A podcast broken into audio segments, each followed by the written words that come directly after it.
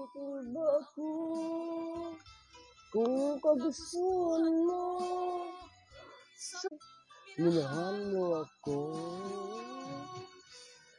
Simulat lakas kong nakikita sa aking mukha Masdan mo ang aking mata Mayroon bang luha? May nanakit ba ako sa'yo? Sa palagay ko'y wala. Ginusto mong magkawalay. Wala akong magagawa. Kung liligaya ka Sa piling ng iba At kung ang langit mo Ay ang pag-ibig niya. Tututol ba Kung kagustuhan mo Sapat na ang husay. Minahal mo ako.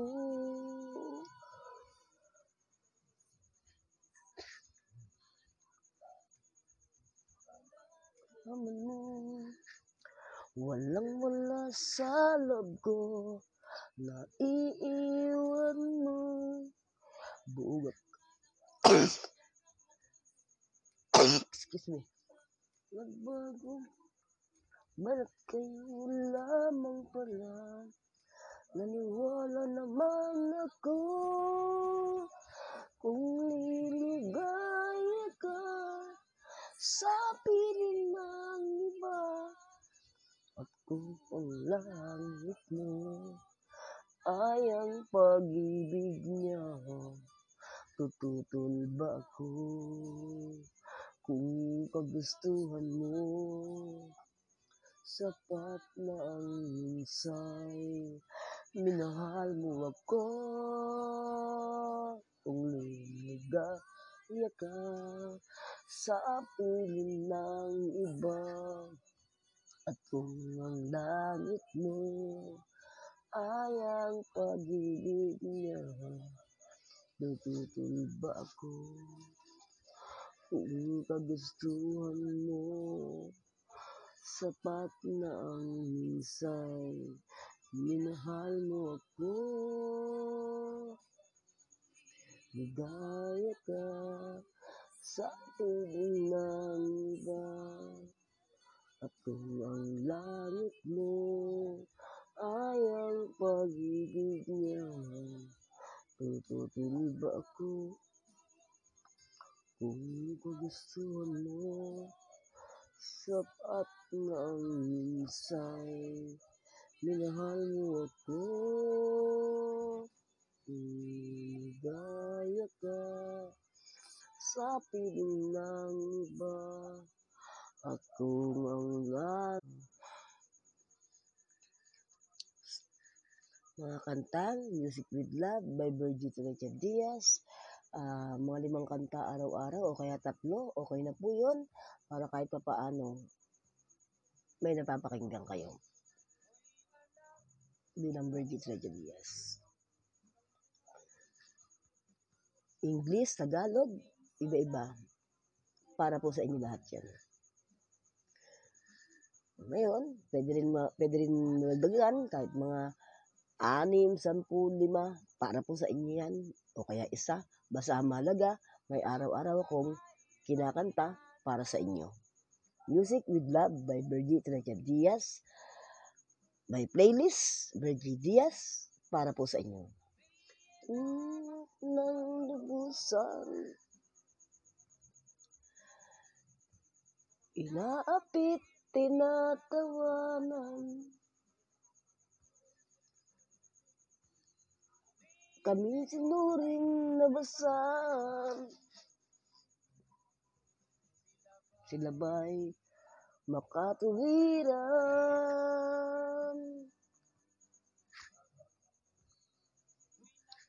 Ako'y naglakbay. Mm.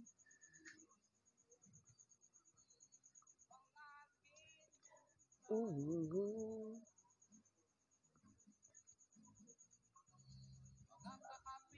Muka siyan.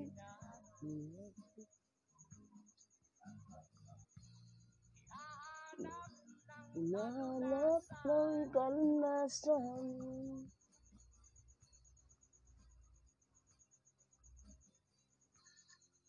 Kami nanap ng lubusan. Naapit tinatawagan. Kami tinuring nabasan Sila ba'y makatuwiran?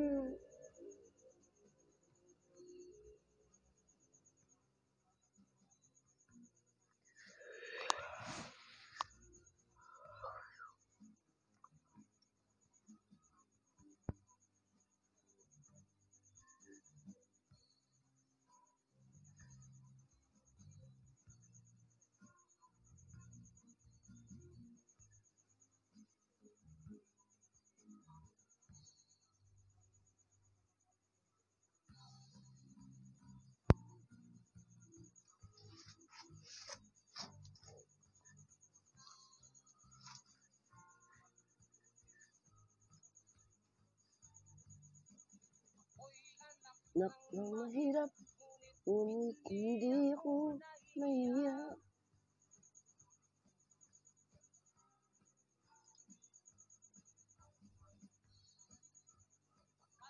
Tapat ako ng bangal.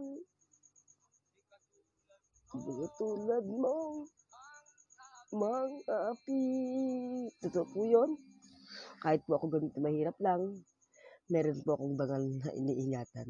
Dangal na pinagkatiwala sa akin ng aking ama, ng aking pamilya, at ng taong minsan aking minahal, Bernardo Mendoza, at ngayon muling ipinagkakatiwala ng lalaki aking pinakamamahal, Bedaso Romano Diaz, asawa ko. Kaya po, lahat po ng ito ginagawa ko para may angat ang muntik-muntikang yurakan, dangal na gustong nakawin ng iba. Prinsipyo lang po ang meron ako at kahit kailan, hindi ko yun ipananakaw. At kayo ang aking prinsipyo. Mahal na mahal ko kayong lahat, aking mga kaibigan ko sa buong mundo. Kaya kahit anong mangyari, o ano man ang merong laban ako, basta sa ikabubuti ninyo, sisiguraduhin ko po pagtatagumpayan ko dahil andyan kayo lahat sa akin at may Diyos ako na nakatanglaw sa atin. Kaya po, lahat po ng mga mahal ko sa buhay, aking mga anak, aking asawa, aking mga kapatid, um, mahal na mahal ko kayong lahat, lalong-lalo ng aking mga kaibigan, aking mga apo, aking mga manugang, lahat po ng mga ito para sa inyo, aking mga kapitbahay, aking mga karesidente dito sa Barangay Jacinto Lumbreras, General Mariano Alvarez, Cavite. Pinagmamalaki ko ang GMA Cavite, aking lugar na kinalakhan.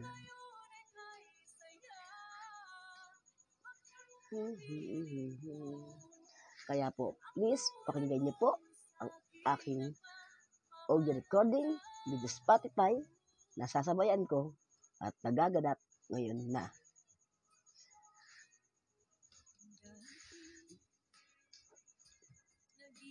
Isa na lang ako.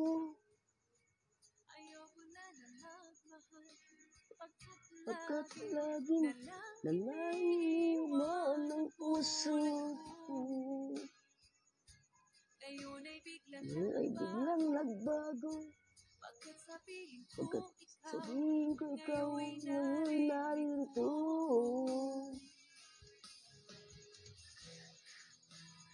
Muling binuhay mo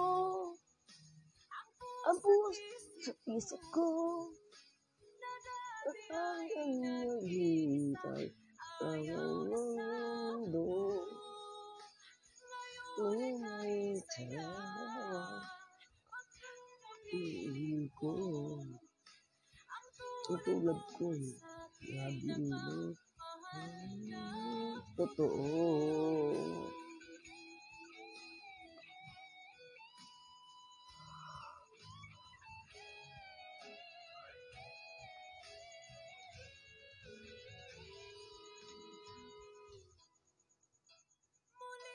Buhay mo ang puso't isip ko na dati ay nag-isa ngayon yan sa mundo.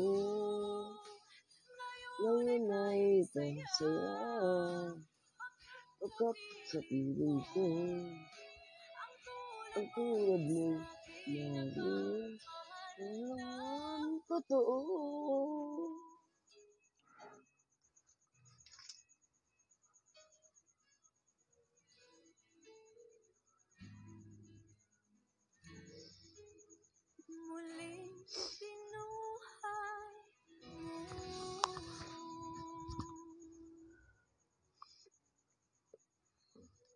Bago nga po ang lahat, ah, gusto ko munang batiin ang aking anak na nag-birthday kahapon, ah, Mary Mendoza, September 13. At sa susunod po na mag-birthday, ah, ang aking anak na si Mariel Casey Mendoza, November 8. Melvin Klein, November 15. Miller Andrew, November 18. At Michael Jan Mendoza, November 30. Ah, isasabay ko na rin ang birthday ng aking mga pamangkin. Abigail del Rosario, November 3. Imelda Turecha, November 5, sister ko. At ah, Elvira pala, Elvira Jocarisa pala, November 5. At November 21, ang aking sister, Imelda Turecha. Sila po ang mag-birthday ngayong November.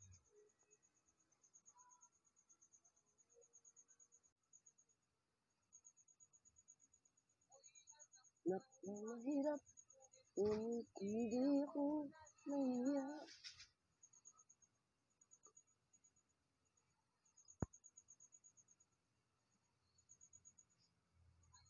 Tapat ako ng bangal. Mga tulad mo, mga api. Totoo po yun? Ngayon ay biglang nagbago. bakit sabihin ko ikaw ngayon narito.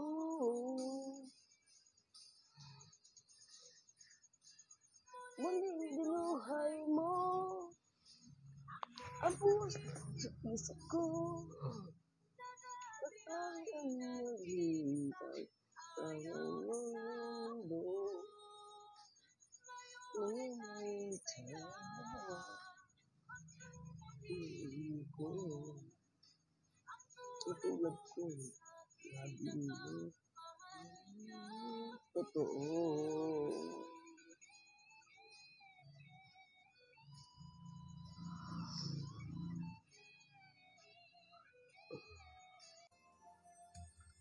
Now I can take the time. I can see my light as it comes up shining. Reaching out to touch you. I can feel so much since I found you. Look into the eyes. No.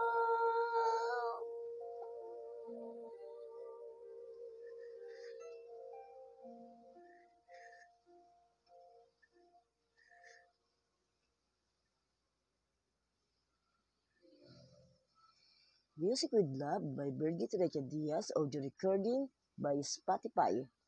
Please, ah, tangkilikin po natin ito kasi ito po ay para sa ating lahat. Hope you like it.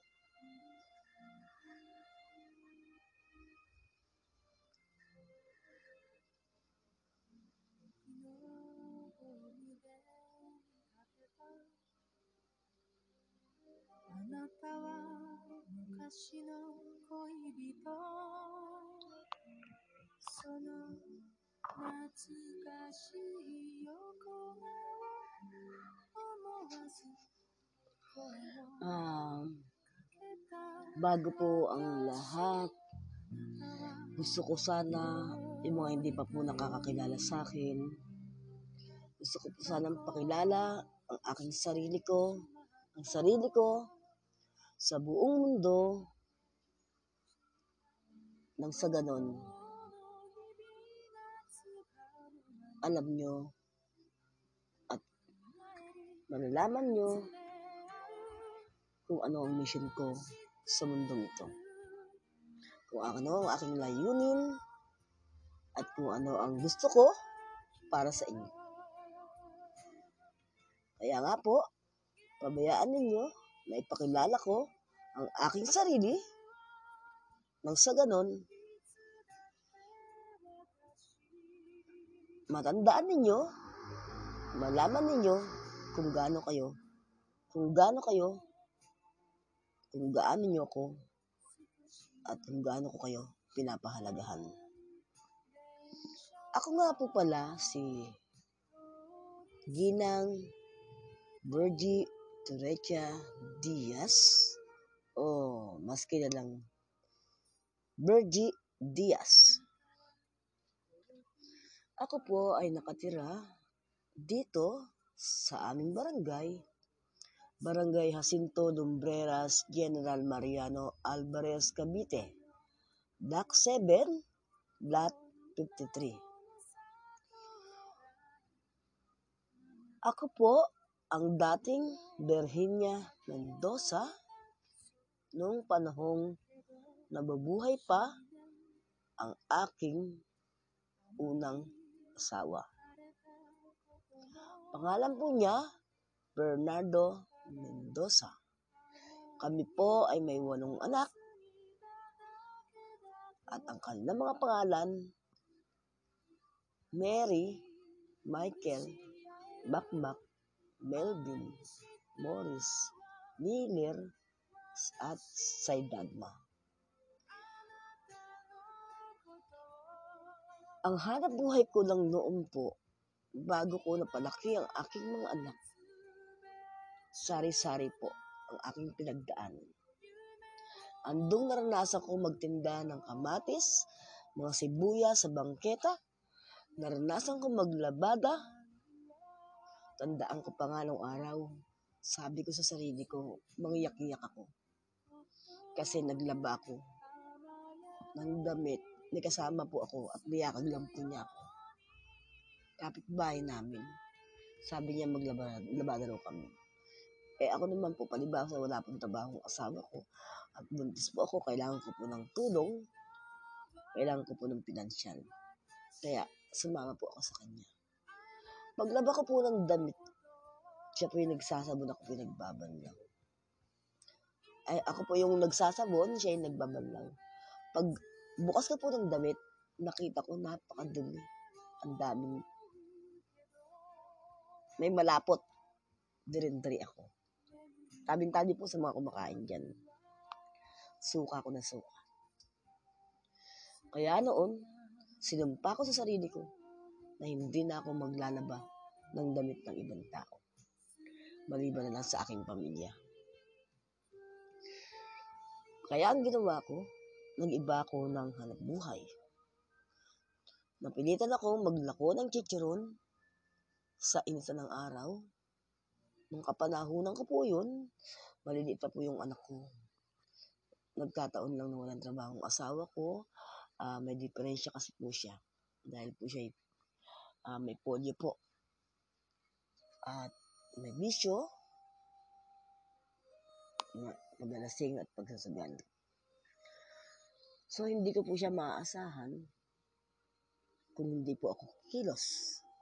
Kaya po minabuti ko na ako na ang gumampan ng kanyang responsibilidad. Pinagmamalaki ko po sa lahat na nagsalakihan ang aking mga anak sa sariling paraang alam ko.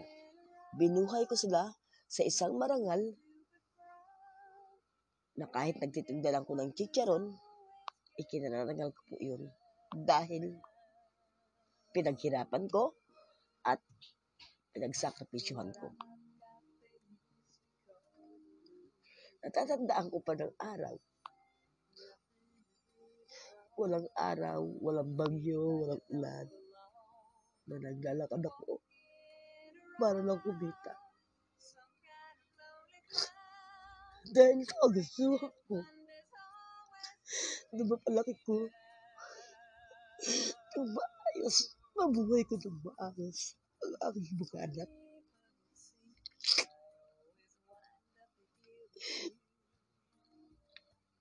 Yun nga lang. Palibasa lagi akong wala. Hindi ko sila napag-aaral ng gusto.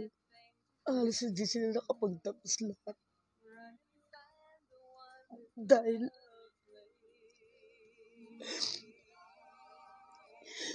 hindi ko na po kinaya. Ang tanging alam ko lang. Kailangan ko sila mabuhay. Mabuhay ng mga rangal. At maturuan ng tama. Kahit hindi sila nakapagtapos. Hindi naman ako nabigo. Aking mga kaibigan. Dahil lumaki mababait. Mabubuting tao ang aking mga anak. At ngayon, kahit pa paano, mga sumusuporta at mga nagtatrabaho na rin ng iba. Noong panahon, kapanahunan ko, lahat naranasan ko. Kahit yung mga naglakihan na yung aking mga anak na nakakatuwang muna. Nung araw, naglalako kami ng chicharon, lumalakad kami sa Riles. Sa, sa nakakarating kami ng Alabang, Sukat, Bikutan, Tunasan, lahat. Binabaybay namin yung kasama kong aking mga anak na si Michael, si Mary, at si Makmak. At kasama rin ang aking asawa.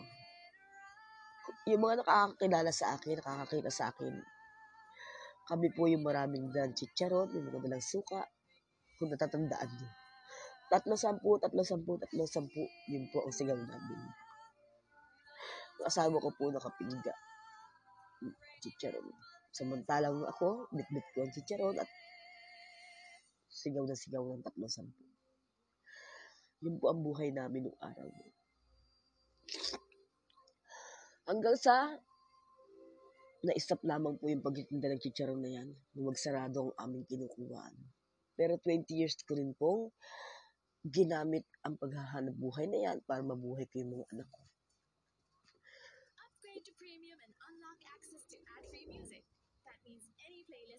Radio station you want without ad interruptions.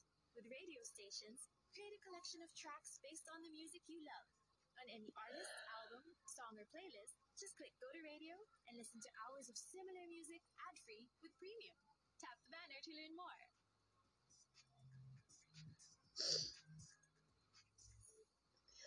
Hindi po oh, ako nahihiya.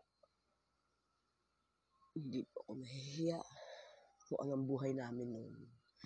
Dahil may plano po ako sa buhay na kahit hindi ka po makapag-aral, basta mag-diskarte ka at marunong kang makisama, marunong ka makipagkapwa-tao, may takot ka sa Diyos, ah naniniwala po ako na lahat ng anumang pagsubok, mapagtatagumpayan ko.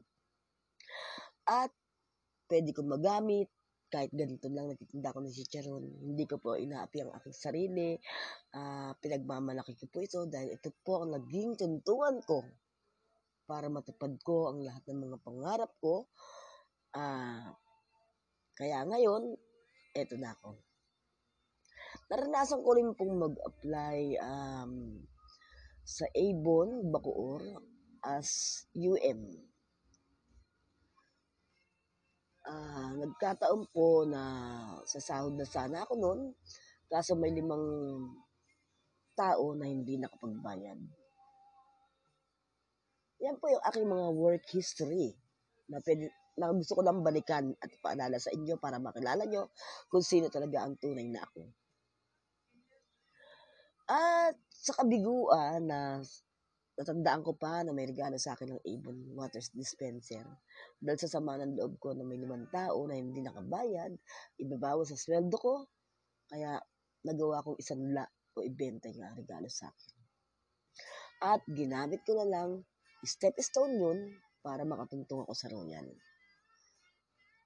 Nung nasa Royal na ako, ah, bilang agent, mahigit isang taon din po ako yata. Hindi ako nagkakamali, isang taon, dalawang taon na nag-work ako dyan bilang agent. Kilala po ako dyan bilang Virgie Mendoza. Ah, hindi rin po ako tumagal kasi yung Royal Star ay meron po talagang ahente at katulad nga po na sinasabi ko, hindi ko po kayang may nakikita akong naiinis sa akin at may nasasagasaan ako.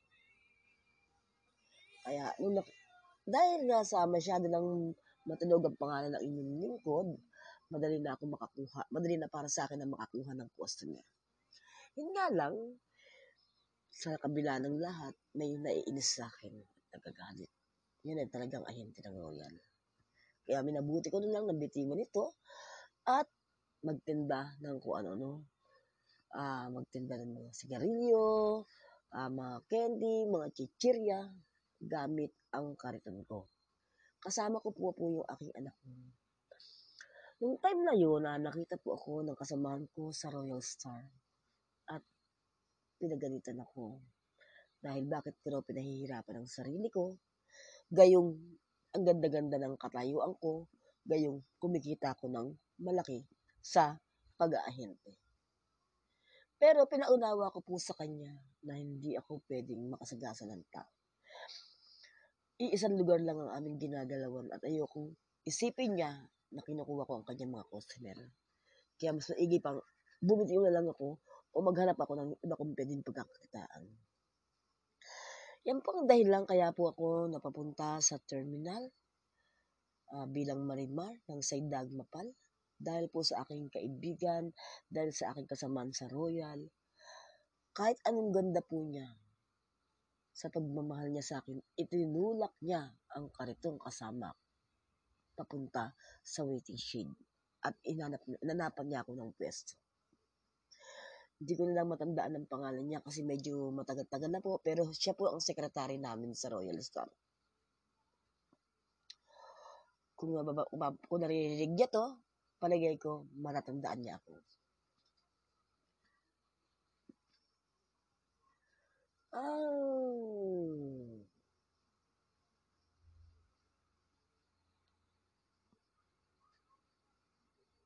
Saglit lang po at tutuloy ko lang po ang aking untol na background with Spotify. Ito po ako muli at itutuloy ko lang po yung aking kwento habang medyo wala pang connection, wala pang internet. Kaya po pala tumigil ang kanta ng Spotify. Wala pong wifi. Wala pong connection. Ah, ito nga po, ah, aking mga kaibigan sa buong mundo. Ah, hanggang sa nakilala ko sa terminal bilang marimar ng Saidag Mapal. Um, mahal na mahal ako ng mga driver. Ah, lahat ng pagsubok naranasan ko po. Sa terminal, kailangan, kung gusto mong tumagal, ilang taon din po ako, 14 years din po ako sa terminal as bilang marimar ng Sedag Mapal. Sa terminal o sa lahat ng lugar, kung gusto mong tawagan, may mata ka pero wala ka nakikita. Para sa akin po yun ha. May bibig ka pero hindi ka pwede magsalita. Um, tsaka may ano pa ba? May bibig ka pero hindi ka pwedeng magsalita. Ganun po ako. Ganun po ang panuntunan ko sa buhay. Kumbaga, sila, basta ako, para sa akin, naghahanap buhay ako, nagtatrabaho ako, ah, ginagampanan ko yung obligasyon ko. Pero yung mga bagay na pribado na katulad ng mga pinagagawa nila, hindi ko na po yun pinakikilaman. Ah, anyway, ah, nung time na nagtatrabaho ako sa terminal bilang marimar, naging caretaker po ako. Naging bahay ko na po ang opisina namin na ah, natutuwa nga ako nung araw. Ah, kasi ang amo ko po ito is Senior Toti Martinez. Mahal na mahal ako lahat ng mga driver. Pag ako nagkakasakit, bibigyan, bibigyan ako ng panggamot. Tapos, minsan, iba, dadalan ako ng pagkain. Minsan, ginagawa nila, binibilan ako ng Milo, kaya ng kape. Sobra-sobra talaga. Importansya. Nag, kasi po ang trabaho ko po sa, sa opisina namin ay caretaker po ako. Ah, bali, minsan tumutulong-tulong ako sa mga papel, sa mga paperworks. Ah, minsan nautosan po ako ng sekretary namin kumuha ng sticker, endorsement. Yan po yung trabaho ko. Ah, ngayon po, ah, yung CR ko, ah, hindi po pinapatrabaho sa akin yan, pero ginawa ko po yun dahil meron lang po akong gustong gawin sa sarili ko. Kaya nililinis ko yun po yung CR na yan. Kasi nung panahon na po yun, nung time na yun, maraming, maraming natutuwa, maraming nababaita, maraming gusto ako. Pero marami rin naman ang naiinis at nagagalit. Ganun po pala talaga yun. Nagugulat na lang ako, bisan may galit na sa akin ng isang tao. Yung pala, pamunuan sa pamunuan pala yan. Yung pamunuan namin, maraming medyo nagagalit. Kaya ang nangyayari mo, nagagalit sa kanila, galit rin sa akin.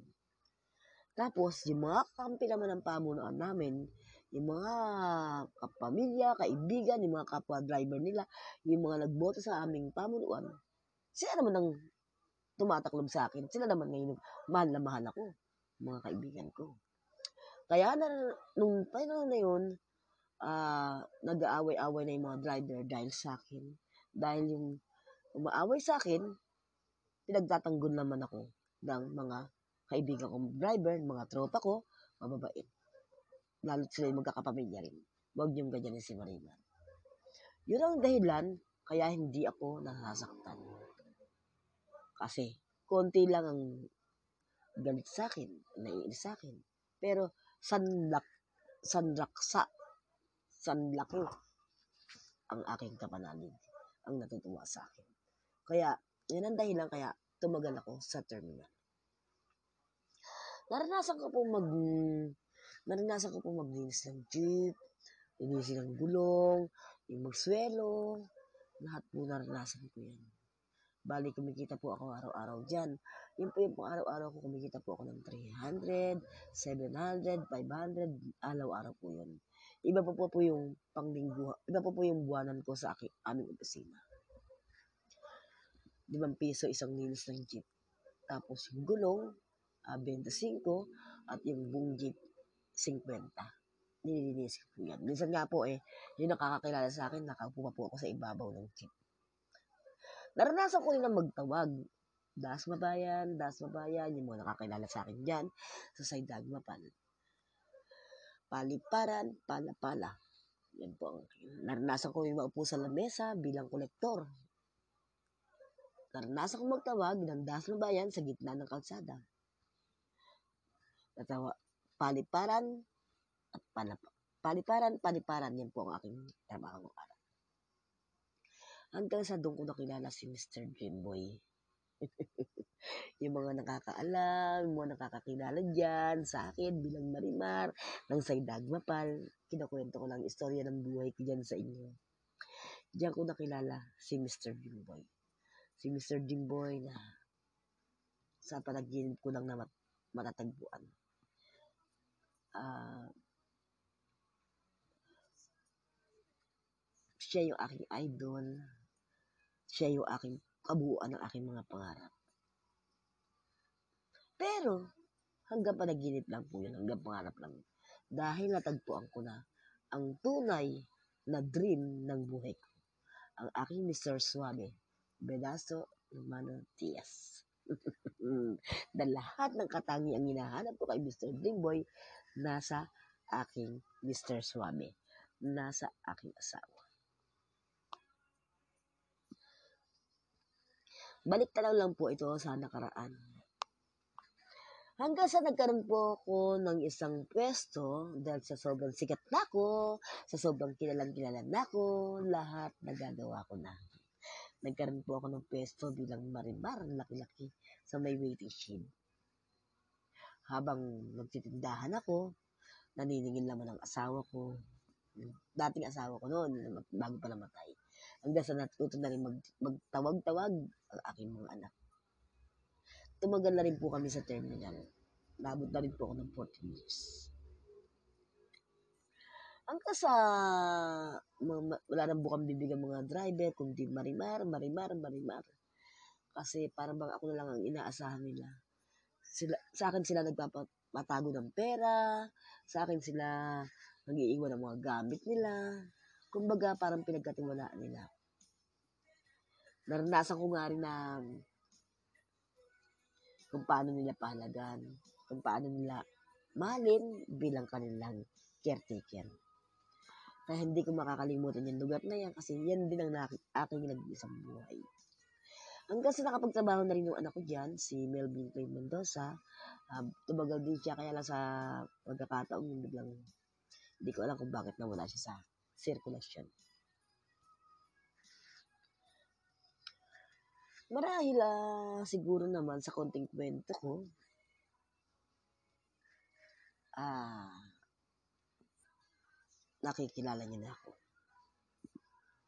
Yan lang muna po ang pansamantala na maibabahagi ko sa inyo.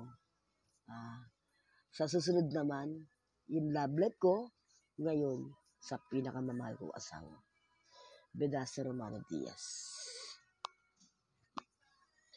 Ah, ako nga po pala. Ulit, ulit. Sige lang, Bergie Trecha Diaz. Bergie Diaz. Ah, asawa ni Bedaso Romano Diaz. Um, nasa 53 taong gulang. Ako po ay pinanganak noong August 19, 1968 at sa Pasay City. Dito na po ako lumaki sa Barangay Asinto Lumbreras, General Mariano Alvarez, Cavite. May walong anak at may asawa. Um, thank you so much. Uh, inaanyayahan ko kayong lahat na subaybayan ang aking mga gagawing programa, ang aking gagawing segment o is, o episode para meron kayong marinig sa pang-araw-araw. Mga ilang kanta na Music with Live by Bert, Music with Love by Bergito Recha Diaz, uh, Tagalog man o English, um, hango sa aking playlist uh, with Spotify alam ko na magugustuhan ninyo ang bawat kabanata ng aking buhay.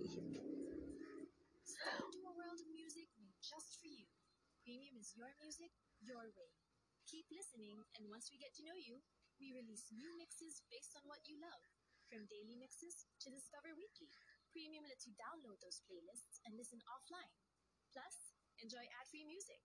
Upgrade now to unlock Premium. Tap the banner to learn more.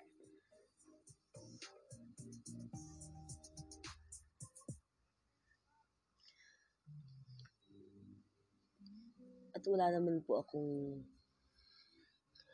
ah nga po ah abangan niyo po ang Music with Love ah araw-araw o basta ako o anong araw na maisipan ko. Pero yung weekly drama, horror, weekly drama, o ano, every weekend po yan. Pero yung pang araw-araw na kanta, mensahe, uh, dito lang po sa aking Music with Love, Virgie Treche Diaz with Spotify, maririnig po ninyo. Uh, kaya po, uh, wag na wag niyo pong palalampasing pakinggan. Uh, ako po si Virgie Treche Diaz, author ng Ako ang Daddy, Anak at Mga Kaibigan. Pag sinabing ako, ako po yun. Pag sinabing Virgie, ah, pag sinabing Daddy, ang asawa ko, Bedaso Romano Diaz. Pag sinabing mga anak ko, si Mike, si Mary, si Michael, si Macmac, si Melvin, si Morris, si Miller, at si Sidney. At sinabing pagkaibigan, lahat kayo. Pasok doon mga kaibigan ko na may mga tapat sa akin, mabubuting tao, may takot sa Diyos, may respeto, deserve nyong mag-post, deserve nyo mag-like sa ako ang daddy, anak at mga kaibigan. Kaya po nakikiusap po ako, huwag po ninyong hayaan na bulihin o babuin ang ako, ang daddy, anak at mga kaibigan. Mari i-block nyo lang po sila. Ibantayan nyo. Dahil ginawa ko po ito, hindi para sa akin, kundi para sa inyong lahat. Dahil ang buhay natin ay maikli lang, life is so short, kaya nga gusto ko meron man lang akong nagsilbi sa mundong ito, bago man lang ako mawala. Meron man lang, mer hindi kayo malulungkot, hindi niyo ako mamimiss, dahil click nyo lang po ang aking Facebook account, Virgito Rachel Diaz, search niyo po, ako ang daddy, anak at mga kaibigan, makikita niyo na po ang aking mga photos, ang aking mga picture, at lahat ng mga picture ng mga kaibigan ko, makakakilala nyo, makikita nyo na rin po sa ako ang daddy, anak at mga kaibigan. Makikita nyo na rin ang aking kakulitan. Kaya, yan po ang dahilan kaya ginawa ko po. Dahil ayokong basta na lang makalimutan niyo ako. Dahil mahal na mahal ko kayo. Promise. Isa pa pong aking akda na ako rin ng, o sa English, author. Ang Music with Love. Ito nga po yun. Sana po subaybayan niyo. Virgito Rachel Diaz by Spotify. Hanggang dito na lang po. ah muli, binabati ko po ang aking anak, Mary Mendoza, na nag-birthday kahapon. Ah thank you so much sa iyo, anak. Sana, ah sana anak, ah umaba pang iyong buhay. Nang sa ganun, ah matagal mo pa kaming makasama. Matagal mo kaming makasama. Okay po, ah yun lang po ang konti kong mensahe ah konting kanta at pagkatapos bukas naman ulit. okay ba yun? Every word, I'm just in sleep, making it lonely. I need someone to hold me or hold. It's just a so long time, with a time now,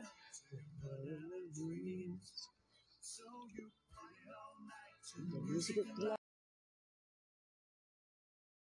Tutol ba ako kung kagustuhan mo? Minahal mo ako.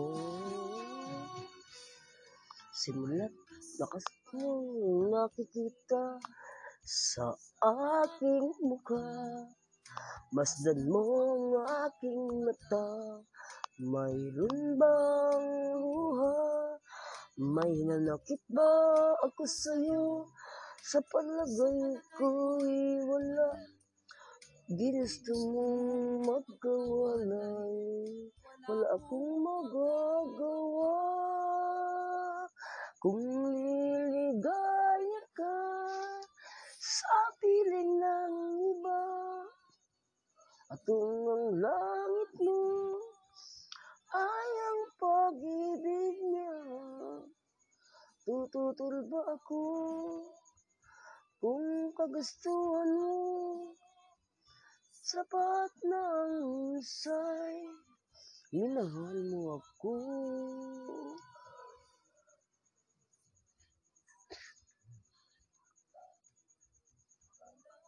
Aman mo Walang wala sa loob ko. Na iiwan mo. Bugat Excuse me. Nagbago. Balat kayo lamang pala. Naniwala naman ako. Kung liligaya ka sa piling ng iba. At kung ang langit mo ay ang pag-ibig niya. Tututol ba ako? Kung kagustuhan mo, sapat na ang husay. Minahal mo ako. Kung liligaya ka sa piling ng iba. At kung ang langit mo ay ang pag-ibig niya. Natutol ba ako kung kagustuhan mo? Sapat na ang minsay, minahal mo ako. Ligaya ka sa piling ng iba. Kung ang langit mo ay ang pag-ibig niya, tututuli ba ako kung kagustuhan mo? Sapat na ang minsay, minahal mo ako.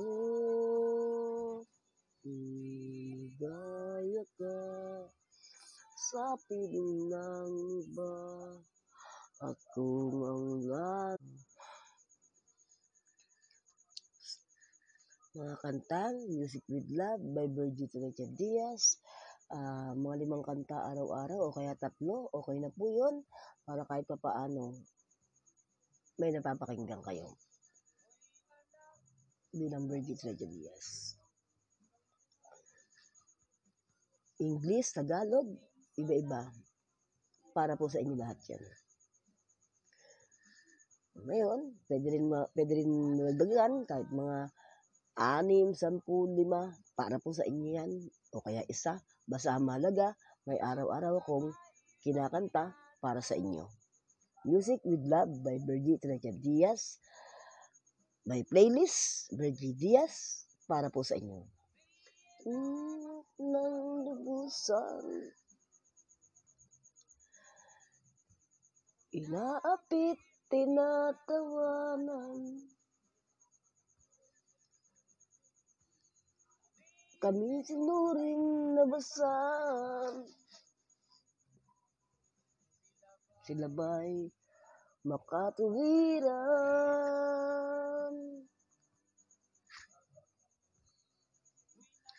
Ako'y naglakbay. Mm.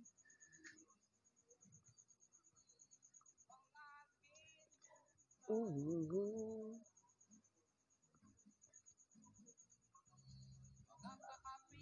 Mga kaapihan. Mm.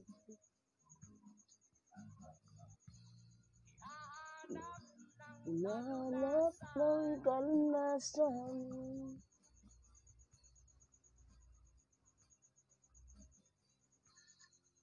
Kami nanap ng lubusan. Naapit, tinatawagan. Kami tinuring nabasan. Sila ba'y makatuwiran?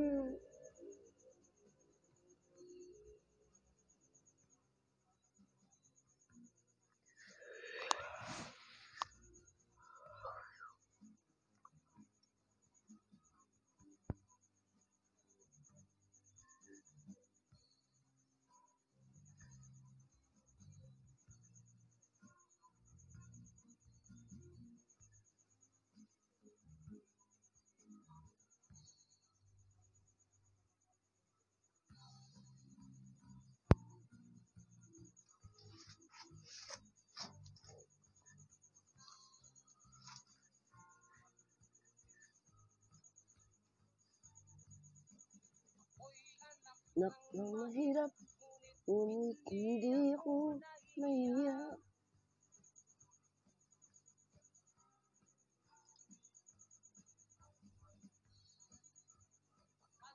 Tapat ako ng bangal. Mga tulad mo, mga api. Totoo po yun. Kahit po ako ganito mahirap lang, meron po akong dangal na iniingatan. Dangal na pinagkatiwala sa akin ng aking ama, ng aking pamilya, at ng taong minsan aking minahal, Bernardo Mendoza, at ngayon muling ipinagkakatiwala ng lalaki aking pinakamamahal, Bedaso Romano Diaz, asawa ko. Kaya po, lahat po ng ito ginagawa ko para may angat ang muntik-muntikang yurakan, dangal na gustong nakawin ng iba. Prinsipyo lang po ang meron ako at kahit kailan, hindi ko yun ipananakaw. At kayo ang aking prinsipyo. Mahal na mahal ko kayong lahat, aking mga kaibigan ko sa buong mundo. Kaya kahit anong mangyari, o ano man ang merong laban ako, basta sa ikabubuti ninyo, sisiguraduhin ko po pagtatagumpayan ko dahil andyan kayo lahat sa akin at may Diyos ako na nakatanglaw sa atin. Kaya po, lahat po ng mga mahal ko sa buhay, aking mga anak, aking asawa, aking mga kapatid, um, mahal na mahal ko kayong lahat, lalong-lalo ng aking mga kaibigan, aking mga apo, aking mga manugang, lahat po ng mga ito para sa inyo, aking mga kapitbahay, aking mga karesidente dito sa Barangay Jacinto Lumbreras, General Mariano Alvarez, Cavite. Pinagmamalaki ko ang GMA Cavite, aking lugar na kinalakhan.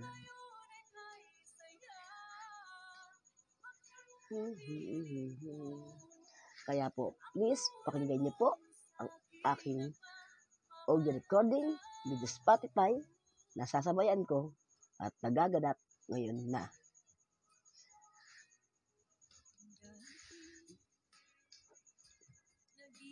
Isa na lang ako. Pagkat laging nalaiman ng puso. Ngayon Ay biglang nagbago. Pagkat sabihin ko ikaw ngayon narito.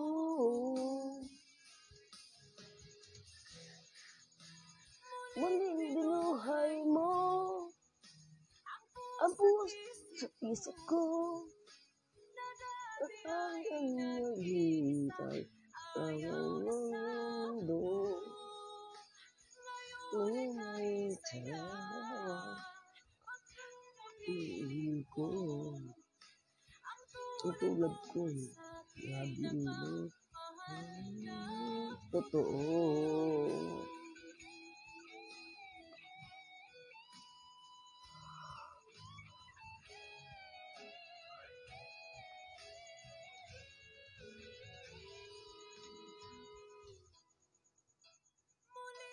Binuhay mo ang puso't isip ko na dati ay nag-isa ngayang yan sa mundo.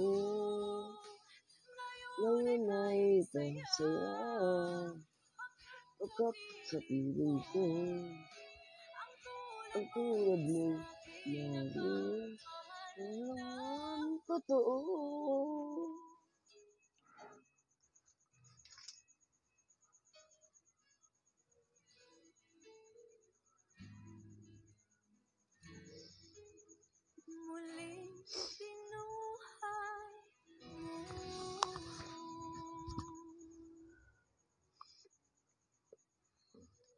Bago nga po ang lahat, ah, gusto ko munang batiin ang aking anak na nag-birthday kahapon. Ah, Mary Mendoza, September 13. At sa susunod po na mag-birthday, ah, ang aking anak na si Mariel Casey Mendoza, November 8. Melvin Klein, November 15. Miller Andrew, November 18. At Michael Jan Mendoza, November 30. Ah, isasabay ko na rin ang birthday ng aking mga pamangkin. Abigail Del Rosario, November 3. Imelda Turecha, November 5, sister ko. At ah, Elvira pala, Elvira Jocarisa pala, November 5. At November 21, ang aking sister, Imelda Turecha. Sila po ang mag-birthday ngayong November.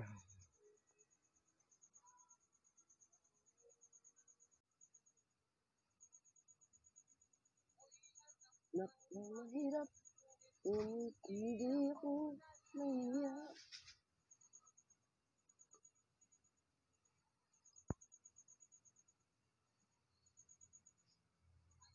Tapat ako Ang banal. Mga tulad mo, mga api. Totoo po yun? So, ay biglang nagbago. Sabihin ko ikaw ngayon narito.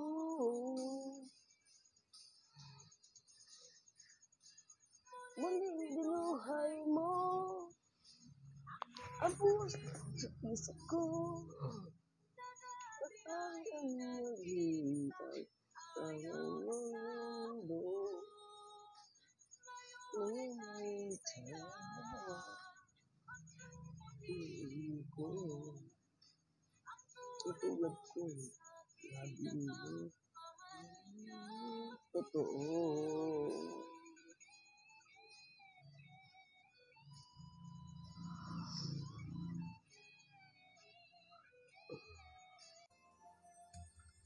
Now I can take the time. My light as it comes up shining. Reaching out to touch you. I can feel so much since I found you. Look into the eyes. Oh, no.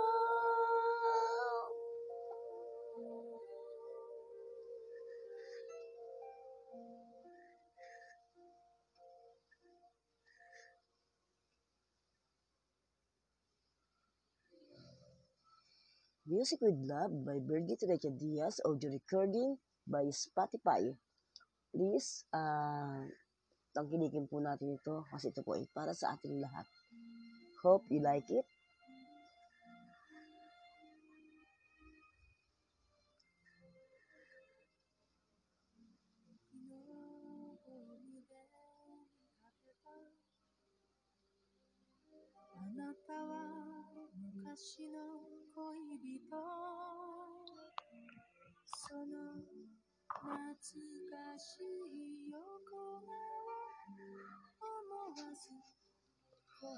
Ah, bago po ang lahat, gusto ko sana yung mga hindi pa po nakakakilala sa akin. Gusto ko po sanang pakilala ang aking sarili ko, ang sarili ko sa buong mundo nang sa ganon alam nyo at malalaman nyo kung ano ang mission ko sa mundong ito. Kung ano ang aking layunin at kung ano ang gusto ko para sa inyo. Kaya nga po, pabayaan ninyo na ipakilala ko ang aking sarili nang sa ganon, matandaan ninyo, malaman ninyo kung gaano kayo, kung gaano kayo, kung gaano nyo ako, at kung gaano ko kayo pinapahalagahan. Ako nga po pala si Ginang Virgie Turecha Diaz o mas kilalang Virgie Diaz. Ako po ay nakatira dito sa aming barangay, Barangay Jacinto Lumbreras, General Mariano Alvarez, Cavite, Block 7, Lot 53. Ako po ang dating Virginia Mendoza noong panahong nababuhay pa ang aking unang asawa. Pangalan po niya, Bernardo Mendoza. Kami po ay may walong anak at ang kanilang mga pangalan, Mary, Michael, Bakbak, Melvin, Morris, Miller, at Saydagma. Ang hanap buhay ko lang noon po, bago ko napalaki ang aking mga anak, sari-sari po ang aking pinagdaanan. Andong naranasan ko magtinda ng kamatis, mga sibuya sa bangketa, naranasan ko maglabada, tandaan ko pa nga nung araw, sabi ko sa sarili ko, mangyak-iyak ako. Kasi naglaba ako ng damit, may kasama po ako at niyakag lang po niya ako. Kapitbahay namin, sabi niya maglaba laba na raw kami. Eh ako naman po, palibasa wala pong trabaho asawa ko. At buntis po ako, kailangan ko po ng tulong. Kailangan ko po ng pinansyal. Kaya, sumama po ako sa kanya. Paglaba ko po ng damit, siya po yung nagsasabon, ako po yung. Ay, ako po yung nagsasabon, siya yung nagbabanlaw. Pag bukas ko po ng damit, nakita ko napakadumi. Ang daming may malapot. Dirindri ako. Tabing-tabi po sa mga kumakain dyan. Suka ko na suka. Kaya noon, sinumpa ko sa sarili ko na hindi na ako maglalaba ng damit ng ibang tao. Maliban na lang sa aking pamilya. Kaya ang ginawa ko, nag-iba ako ng hanap buhay. Napilitan ako maglako ng chicharon sa inisa ng araw. Nung kapanahunan ko po yun, maliliit pa po yung anak ko. Nagkataon lang na walang trabaho ang asawa ko. Ah, may diferensya kasi po siya. Dahil po siya ah, may polio po. At may bisyo. Paglalasing at pagsasabihan.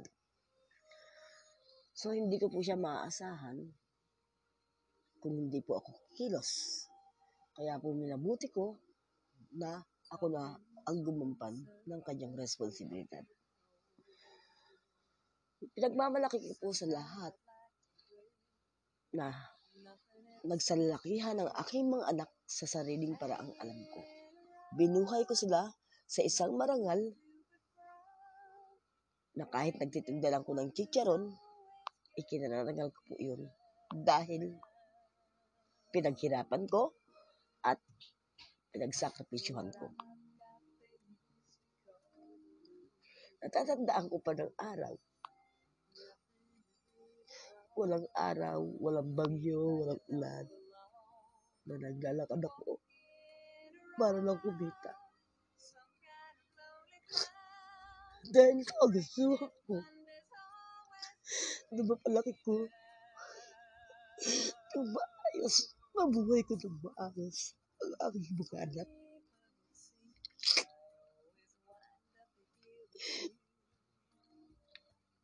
Yun nga lang. Palibasa lagi akong wala. Hindi ko sila napag-aaral ng gusto. Halos hindi sila nakapagtapos lahat. Dahil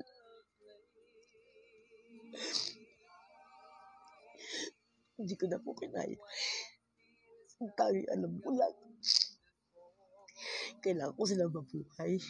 Mabuhay ng mga rangal. At maturuan ng tama. Kahit hindi sila nakapagtapos.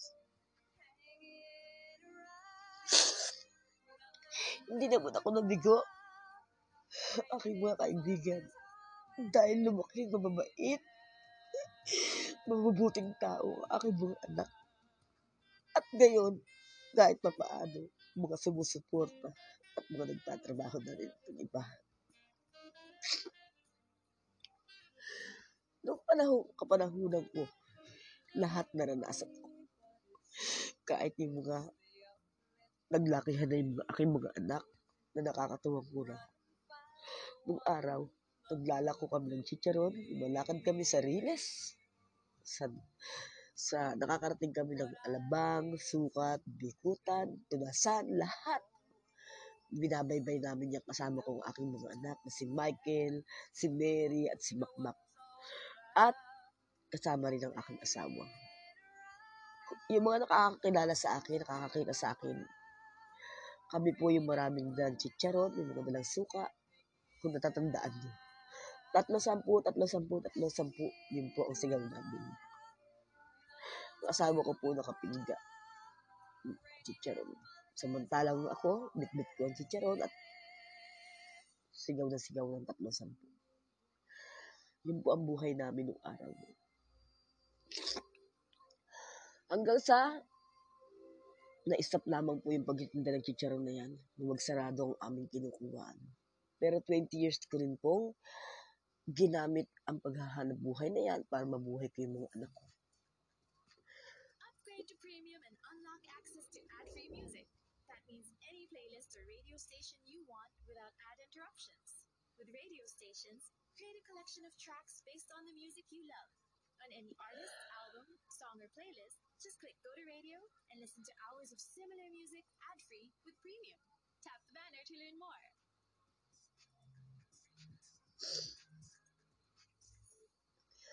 Hindi po ako nahihiya. Hindi po ako nahihiya kung anong buhay namin noon. Dahil may plano po ako sa buhay na kahit hindi ka po makapag-aral, basta mag-diskarte ka at marunong kang makisama, marunong ka makipagkapwa-tao, may takot ka sa Diyos, ah naniniwala po ako na lahat ng anumang pagsubok, mapagtatagumpayan ko. At pwede ko magamit, kahit ganito lang nagtitinda ko ng chicharon, hindi ko po inaapi ang aking sarili, ah pinagmamalaki ko po ito dahil ito po ang naging tuntungan ko para matupad ko ang lahat ng mga pangarap ko. Ah, kaya ngayon, eto na ako. Naranasan ko rin pong mag-apply um, sa Avon, Bacoor as UM. Ah, nagkataon po na sa sahod na sana ako noon, kaso may limang tao na hindi nakapagbayad. Yan po yung aking mga work history na, pwede, na gusto ko lang balikan at paalala sa inyo para makilala nyo kung sino talaga ang tunay na ako. At sa kabiguan na natandaan ko pa na may regalo sa akin ng Avon Waters Dispenser. Dahil sa sama ng loob ko na may limang tao na hindi nakabayad, ibabawas sa sweldo ko, kaya nagawa kong isang la o ibenta yung regalo sa akin. At ginamit ko na lang, step stone yun, para makatungtong ako sa Royal. Nung nasa Royal na ako, ah, bilang agent, may isang taon din po ako yata. Hindi ako nagkakamali, isang taon, dalawang taon na nag-work ako dyan bilang agent. Kilala po ako dyan bilang Virgie Mendoza. Ah, hindi rin po ako tumagal kasi yung Royal Star ay meron po talagang ahente at katulad nga po na sinasabi ko, hindi ko po kayang may nakikita akong naiinis sa akin at may nasasagasaan ako. Kaya, nung dahil nga sa masyado ng matunog ang pangalan ng inyong lingkod, madali na ako makakuha, madali na para sa akin na makakuha ng customer. Yun nga lang, sa kabila ng lahat, may naiinis sa akin at nagagalit. Yun ay talagang ahente ng Royal. Kaya minabuti ko na lang ng bitiwan nito at magtinda ng kung ano-ano. Ah, magtinda ng mga sigarilyo, ah, mga candy, mga chichirya, gamit ang kariton ko. Kasama ko po po yung aking anak. Nung time na yun, na nakita po ako ng kasamahan ko sa Royal Star. At pinagalitan ako. Dahil bakit ko pinahihirapan ang sarili ko. Gayong ang ganda-ganda ng katayuan ko. Gayong kumikita ko ng malaki sa pag-aahente. Pero pinaunawa ko po sa kanya na hindi ako pwedeng makasagasa ng tao iisang lugar lang ang aming ginagalawan at ayokong isipin niya na kinukuha ko ang kanyang mga customer. Kaya mas maigi pang bumitiw na lang ako o maghanap ako ng iba kong pwedeng pagkakakitaan.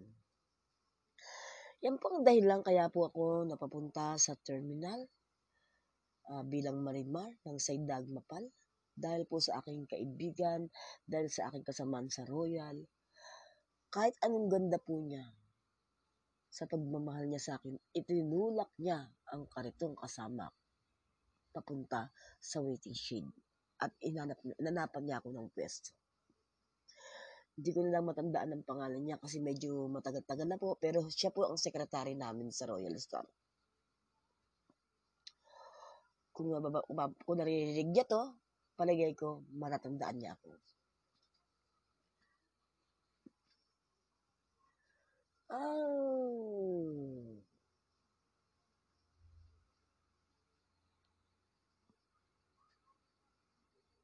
Saglit lang po at tutuloy ko lang po ang aking untol na background with Spotify. Ito po ako muli at itutuloy ko lang po yung aking kwento habang medyo wala pang connection, wala pang internet. Kaya po pala tumigil ang kanta ng Spotify. Wala pong wifi. Wala pong connection. Ah, ito nga po, ah, aking mga kaibigan sa buong mundo.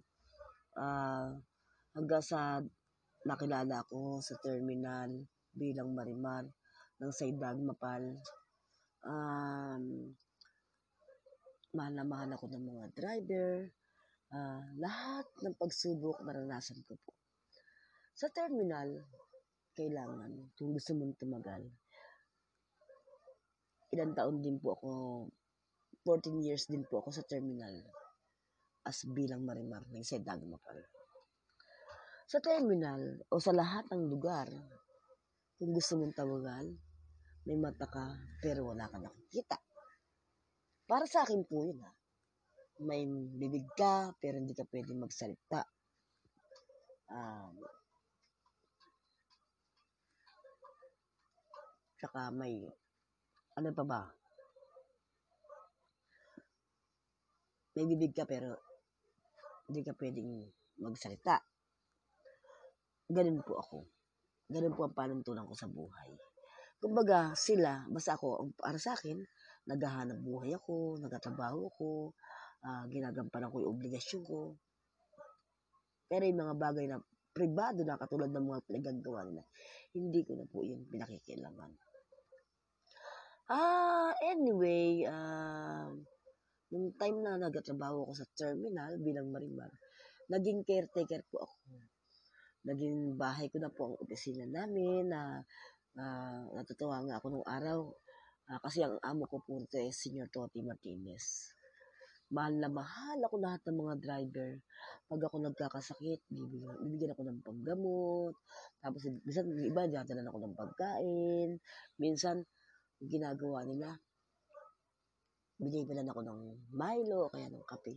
Sobra-sobra talaga. Importansya. Nag, kasi po ang trabaho ko po sa, sa opisina namin ay caretaker po ako. Uh, bali, minsan tumutulong-tulong ako sa mga papel, sa mga paperworks. Uh, minsan nautosan po ako ng sekretary namin kumuha ng sticker, endorsement. Yan po yung trabaho ko. Uh, ngayon po, uh, yung CR po, uh, hindi po pinapatrabaho sa akin yan, pero ginawa ko po yun dahil meron lang po akong gustong gawin sa sarili ko. Kaya nililinis ko yun po yung CR na yan. Kasi nung panahon na po yun, nung time na yun, maraming, maraming natutuwa, maraming nababaita, maraming gusto ako. Pero marami rin naman ang naiinis at nagagalit. Ganun po pala talaga yun. Nagugulat na lang ako, bisan may galit na sa akin ng isang tao. Yung pala, pamunuan sa pamunuan pala yan. Yung pamunuan namin, maraming medyo nagagalit. Kaya anong nangyayari mo, nagagalit sa kanila, galit na rin sa akin. Tapos, yung mga kampi naman ng pamunuan namin, yung mga kapamilya, kaibigan, yung mga kapwa-driver nila, yung mga nagboto sa aming pamunuan, sila naman ang tumataklob sa akin. Sila naman ngayon, mahal na mahal ako, mga kaibigan ko. Kaya na, nung panahon na yun, uh, nag-aaway-away na yung mga driver dahil sa akin. Dahil yung umaaway sa akin, pinagtatanggol naman ako ng mga kaibigan kong driver, mga tropa ko, mababait. Lalo sila yung magkakapamilya rin. Huwag niyong ganyanin si Marina. Yun ang dahilan kaya hindi ako nasasaktan. Kasi, konti lang ang galit sa akin, naiinis sa akin. Pero, sanlak, sanraksa sanlaki ang aking kapanalig, ang natutuwa sa akin. Kaya, yun ang dahilan kaya tumagal ako sa terminal. Naranasan ko po mag naranasan ko po maglinis ng jeep, linisin ng gulong, yung magswelo, lahat po naranasan ko yan. Bali, kumikita po ako araw-araw dyan. Yun po yung pang araw-araw ko, kumikita po ako ng 300, 700, 500, araw-araw po yun. Iba po po, po yung panglinggo, iba po po yung buwanan ko sa aking aming opisina. 5 piso isang linis ng jeep. Tapos yung gulong, uh, 25, at yung buong jeep, 50. Nililinis ko po yan. Minsan nga po eh, yung nakakakilala sa akin, nakaupo pa po ako sa ibabaw ng jeep. Naranasan ko rin na magtawag. Das Mabayan, Das Mabayan, yung mga nakakilala sa akin dyan, sa Saydag Mapal. Paliparan, Palapala. Yan po ang naranasan ko yung maupo sa lamesa bilang kolektor. Naranasan ko magtawag ng Das Mabayan sa gitna ng kalsada. Natawa, paliparan at palap paliparan, paliparan, yan po ang aking trabaho araw. Hanggang sa doon ko nakilala si Mr. Dreamboy. yung mga nakakaalam, yung mga nakakakilala dyan sa akin bilang Marimar ng Saydag Mapal. Kinakwento ko lang istorya ng buhay ko dyan sa inyo. Diyan ko nakilala si Mr. Dreamboy. Si Mr. Dreamboy na sa panaginip ko lang na mat- matatagpuan. Ah, siya yung aking idol. Siya yung aking kabuuan ng aking mga pangarap. Pero, hanggang panaginip lang po yun, hanggang pangarap lang. Dahil natagpuan ko na ang tunay na dream ng buhay ko. Ang aking Mr. Suave, Bedaso Romano Diaz. na lahat ng katangiang hinahanap ko kay Mr. Dreamboy nasa aking Mr. Suave. Nasa aking asawa. Balik tanaw lang po ito sa nakaraan. Hanggang sa nagkaroon po ako ng isang pwesto dahil sa sobrang sikat na ako, sa sobrang kilalang kilala na ako, lahat nagagawa ko na. Nagkaroon po ako ng pwesto bilang marimar, laki-laki, sa may waiting shed. Habang nagtitindahan ako, naniningin naman ang asawa ko, dating asawa ko noon, bago pa namatay. Hanggang sa natuto na rin mag, magtawag-tawag ang aking mga anak. Tumagal na rin po kami sa terminal. Nabot na rin po ako ng 14 years. Hanggang sa wala nang bukang bibig ang mga driver, kundi marimar, marimar, marimar. Kasi parang bang ako na lang ang inaasahan nila. Sila, sa akin sila nagpapatago ng pera, sa akin sila nag-iiwan ng mga gamit nila. Kumbaga, parang pinagkatiwalaan nila. Naranasan ko nga rin na kung paano nila pahalagan, kung paano nila mahalin bilang kanilang caretaker. Kaya hindi ko makakalimutan yung lugar na yan kasi yan din ang naki- aking nag-isang buhay. Hanggang sa nakapagtrabaho na rin yung anak ko dyan, si Melvin Clay Mendoza, uh, tumagal din siya kaya lang sa pagkakataon yung biglang hindi ko alam kung bakit nawala siya sa circulation. Marahil ah, siguro naman sa konting kwento ko, ah, nakikilala niyo na ako. Yan lang muna po ang pansamantala na maibabahagi ko sa inyo. Ah, sa susunod naman, yung life ko ngayon sa pinakamamahal kong asawa. Bedasa Romano Diaz. Ah, ako nga po pala. Ulit, ulit. Sige lang, Bergie Trecha Diaz. Bergie Diaz. Ah, asawa ni Bedaso Romano Diaz. Um, nasa 53 taong gulang. Ako po ay pinanganak noong August 19, 1968 at sa Pasay City. Dito na po ako lumaki sa Barangay Asinto Lumbreras, General Mariano Alvarez, Cavite. May walong anak may asawa. Um,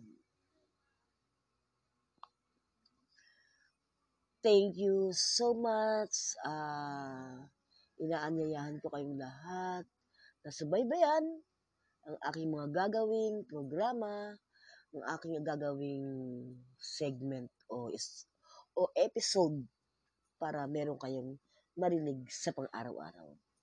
Mga ilang kanta na Music with Live by Bert, Music with Love by Bergito Recha Diaz, uh, Tagalog man o English, um, hango sa aking playlist uh, with Spotify.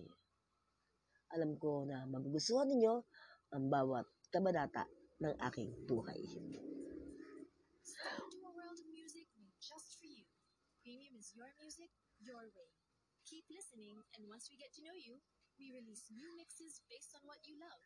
From daily mixes to Discover Weekly, Premium lets you download those playlists and listen offline. Plus, enjoy ad-free music. Upgrade now to unlock Premium. Tap the banner to learn more.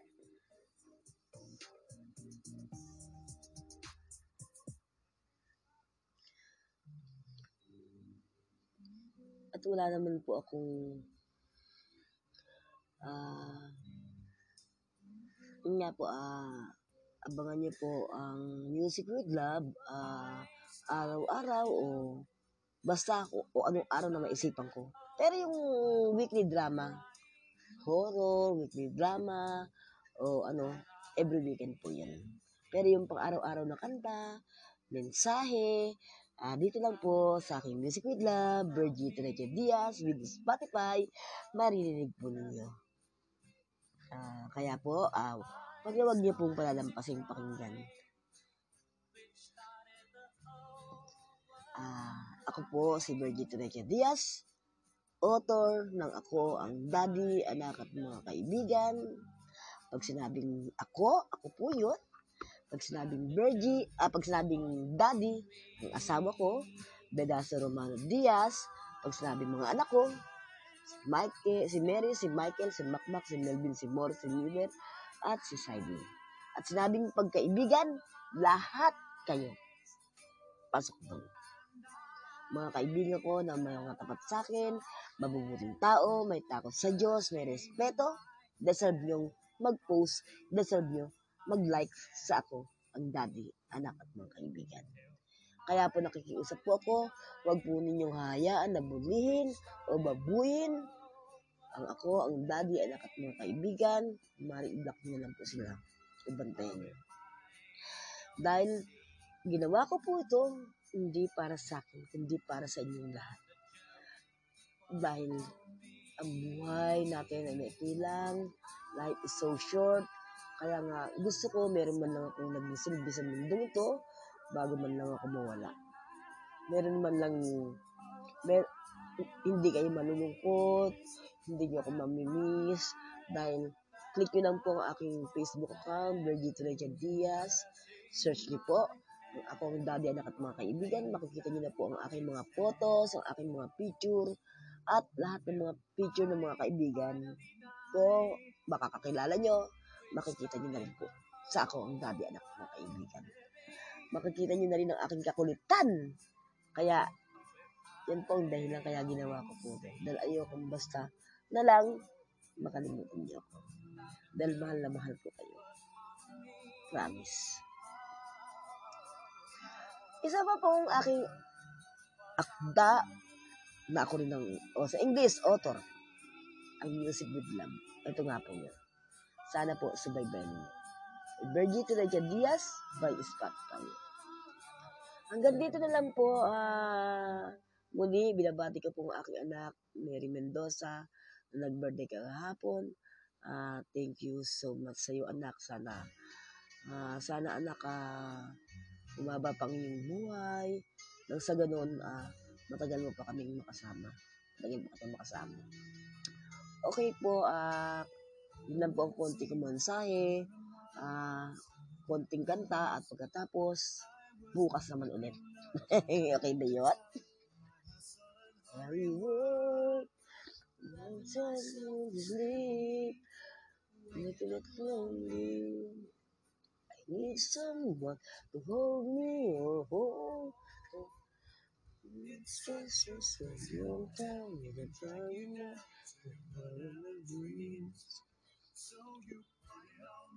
The music of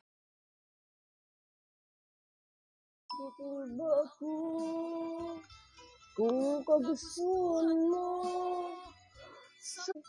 Minahal mo ako Simula't lakas mong nakikita sa aking mukha Masdan mo ang aking mata Mayroon bang luha? May nanakit ba ako sa'yo? Sa palagay ko'y wala. Ginusto mong magkawalay. Wala akong magagawa. Kung liligaya ka Sa piling ng iba At kung ang langit mo Ay ang pag-ibig niya. Tututol ako Kung kagustuhan mo Sapat na ang husay. Minahal mo ako.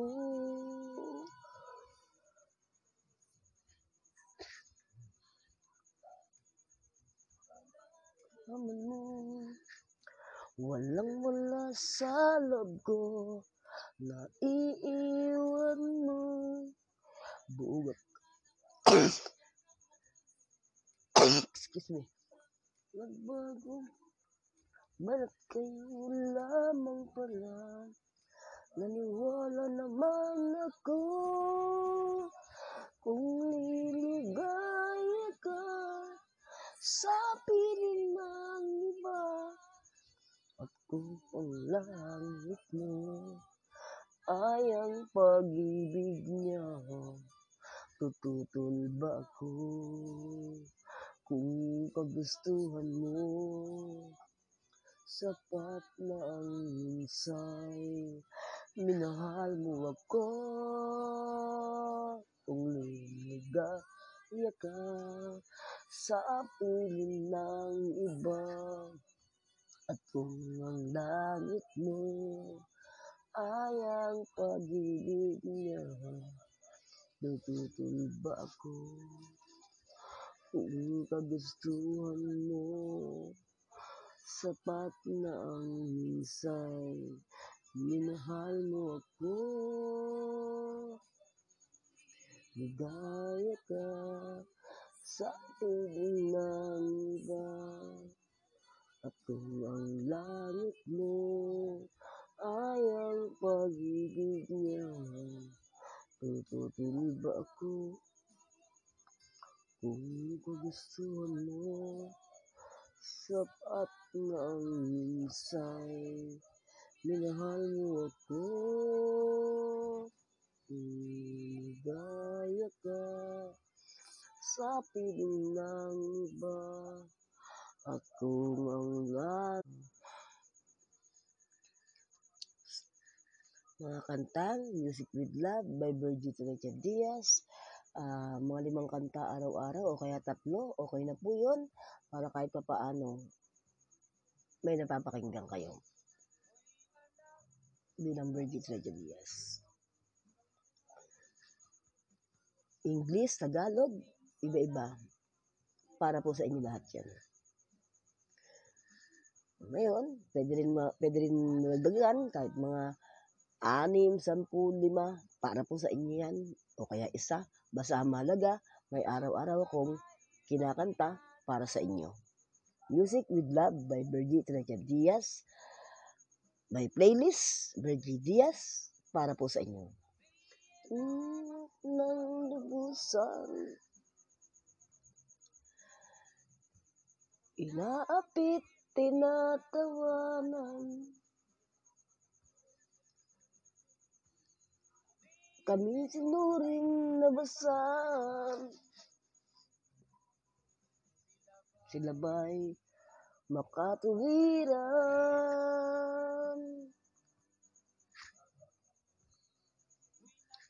Ako'y naglakbay Mm.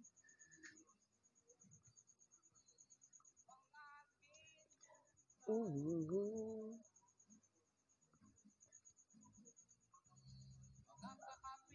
Mm.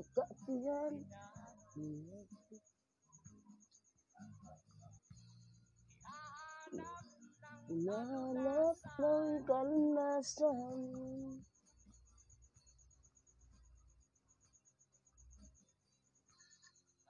Kamit nanap ng lubusan. Naapit tinatawagan. Kami tinuring nabasahan.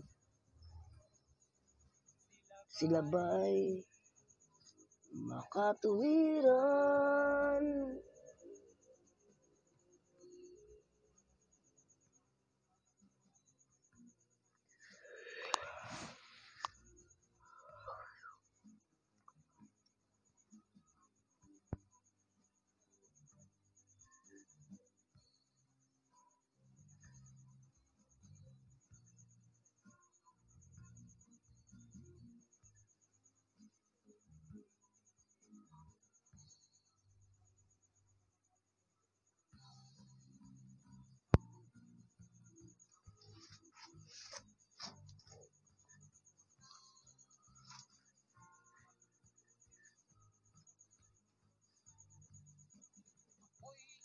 Nak ng mahirap, ngunit hindi ako nahiya.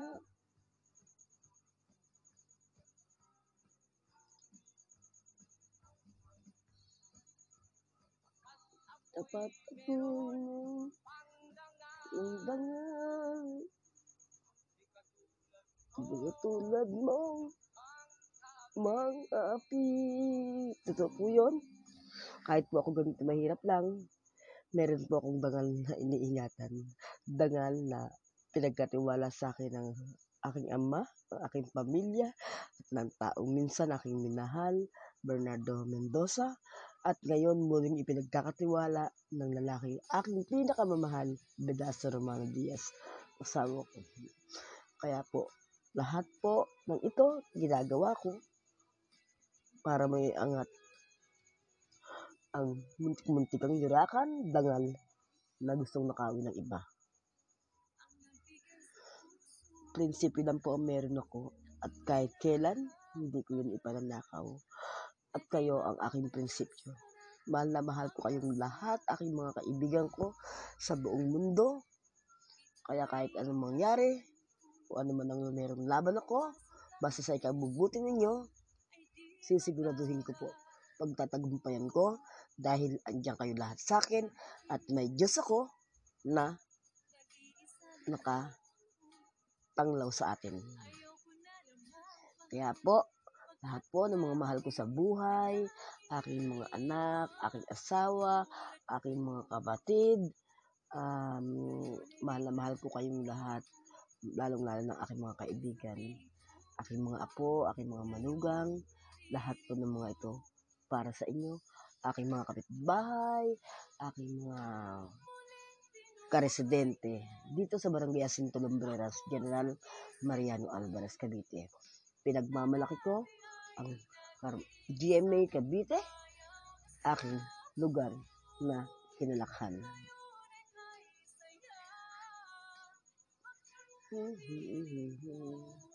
Kaya po, please, pakinggan niyo po ang aking audio recording with Spotify na sasabayan ko at nagaganap ngayon na.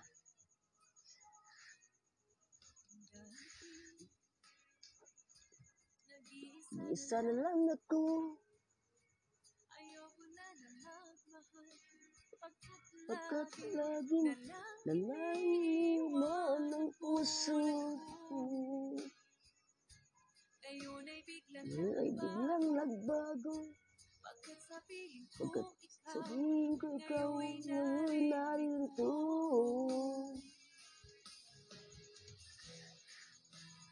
Muling dinuhay mo Ang puwas sa isip ko At ang naghintay Ang mundo Ngayon ay tayo Iingin ko. Tutulad ko. Grabe mo. Totoo.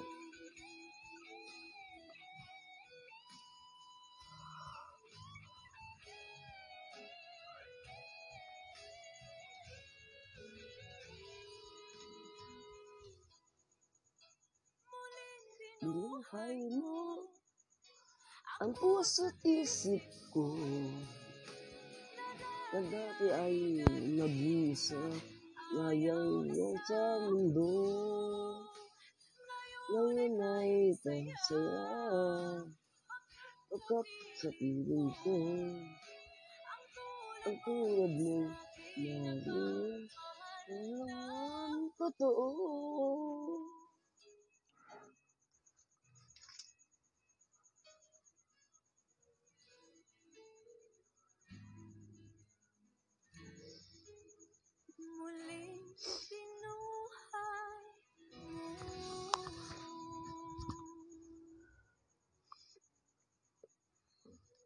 Bago nga po ang lahat, ah, gusto ko munang batiin ang aking anak na nag-birthday kahapon, ah, Mary Mendoza, September 13.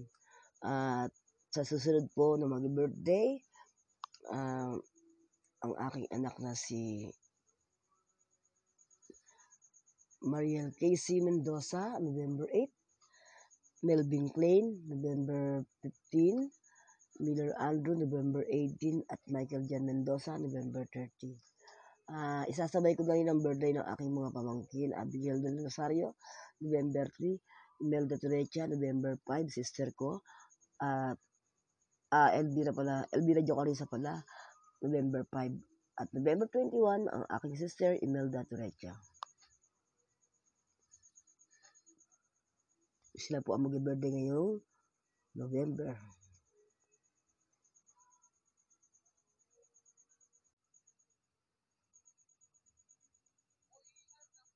Napakahirap, ngunit hindi ako nahiya.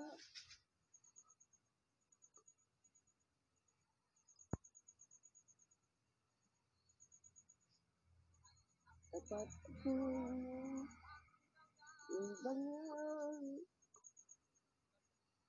Mga tulad mo, mga api. Totoo po yun? So, ay biglang nagbago. Sabihin ko ikaw ngayon narito.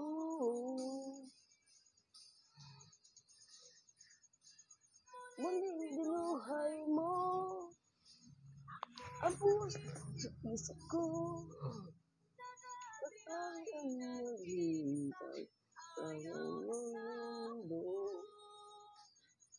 Ngayon ay tawa. Piling ko. Tutulad ko. Sabi mo. Totoo.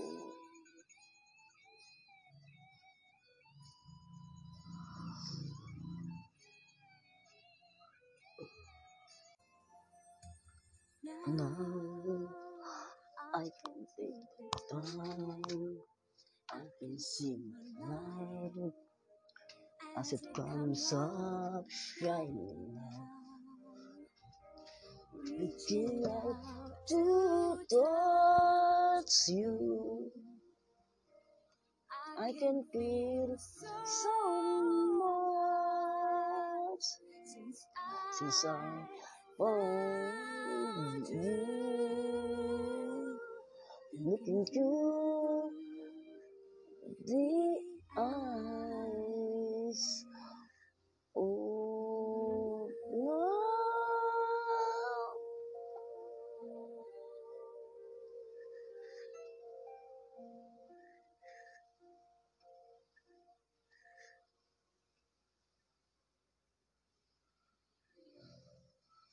Music with Love by Birgit Recha Diaz, audio recording by Spotify.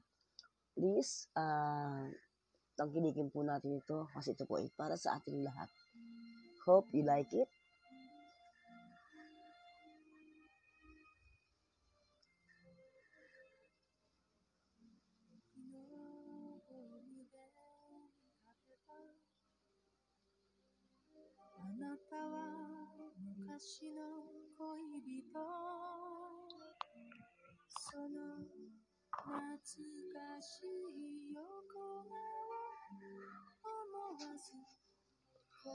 Uh, bago po ang lahat, gusto ko sana yung mga hindi pa po nakakakilala sa akin, gusto ko po sanang pakilala ang aking sarili ko, ang sarili ko sa buong mundo nang sa ganon alam nyo malalaman nyo kung ano ang mission ko sa mundong ito. Kung ano ang aking layunin at kung ano ang gusto ko para sa inyo. Kaya nga po, pabayaan ninyo na ipakilala ko ang aking sarili nang sa ganon, matandaan ninyo, malaman ninyo kung gaano kayo, kung gaano kayo, kung gaano nyo ako, at kung gaano ko kayo pinapahalagahan. Ako nga po pala si Ginang Virgie Turecha Diaz o mas kilalang Virgie Diaz. Ako po ay nakatira dito sa aming barangay, Barangay Jacinto Lumbreras, General Mariano Alvarez, Cavite, Block 7, Lot 53. Ako po ang dating Virginia Mendoza noong panahong nababuhay pa ang aking unang asawa. Pangalan po niya, Bernardo Mendoza. Kami po ay may walong anak at ang kanilang mga pangalan,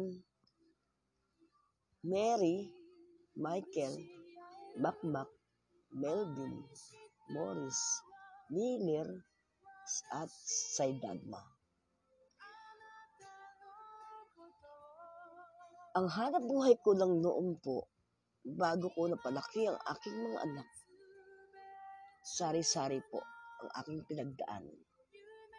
Andong naranasan ko magtinda ng kamatis, mga sibuya sa bangketa, naranasan ko maglabada, tandaan ko pa nga nung araw, sabi ko sa sarili ko, mangyak-iyak ako. Kasi naglaba ako ng damit, may kasama po ako at niyakag lang po niya ako. Kapitbahay namin, sabi niya maglabada raw kami. Eh ako naman po, palibasa wala pong trabaho ang asawa ko. At buntis po ako, kailangan ko po ng tulong. Kailangan ko po ng pinansyal. Kaya, sumama po ako sa kanya. Paglaba ko po ng damit, siya po yung nagsasabon, ako po yung. Ay, ako po yung nagsasabon, siya yung nagbabanlaw. Pag bukas ko po ng damit, nakita ko napakadumi. Ang daming may malapot. Dirindri ako. Tabing-tabi po sa mga kumakain dyan. Suka ko na suka. Kaya noon, sinumpa ko sa sarili ko na hindi na ako maglalaba ng damit ng ibang tao. Maliban na lang sa aking pamilya. Kaya ang ginawa ko, nag-iba ako ng hanap buhay. Napilitan ako maglako ng chicharon sa inisa ng araw. Nung kapanahunan ko po yun, maliliit pa po yung anak ko. Nagkataon lang na walang trabaho ang asawa ko. Ah, may diferensya kasi po siya. Dahil po siya ah, may polio po. At may bisyo. Paglalasing at pagsasabihan. So, hindi ko po siya maaasahan kung hindi po ako kilos. Kaya po minabuti ko na ako na ang gumampan ng kanyang responsibilidad. Pinagmamalaki ko po sa lahat na nagsalakihan ang aking mga anak sa sariling paraang alam ko. Binuhay ko sila sa isang marangal na kahit nagtitinda lang ko ng chicharon, ikinararangal ko po yun dahil pinaghirapan ko at pinagsakripisyuhan ko. Natatandaan ko pa ng araw. Walang araw, walang bagyo, walang ulan. Na naglalakad ako para lang kumita. Dahil sa kagustuhan ko, na mapalaki ko, yung maayos, mabuhay ko ng maayos ang aking mga anak.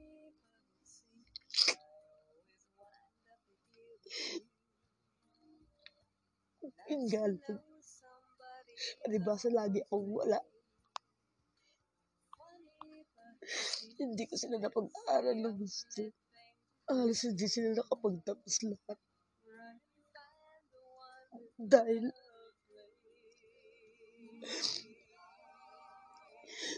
hindi ko na po kinaya. Ang tanging alam ko lang. Kailangan ko silang mabuhay. Mabuhay ng mga rangal. At maturuan ng tama. Kahit hindi sila nakapagtapos. Hindi naman ako nabigo. Aking mga kaibigan. Dahil lumaki ng mabait. Mabubuting tao aking mga anak. At ngayon, kahit pa paano, mga sumusuporta at mga nagtatrabaho na rin ng iba. Noong panahon, kapanahunan ko, lahat naranasan ko. Kahit yung mga naglakihan na yung aking mga anak na nakakatuwang ko na. Nung araw, naglalako kami ng chicharon, lumalakad kami sa Riles. Sa, sa nakakarating kami ng alabang, sukat, bikutan, tunasan, lahat. Binabaybay namin yung kasama kong aking mga anak na si Michael, si Mary, at si Makmak. At kasama rin ang aking asawa.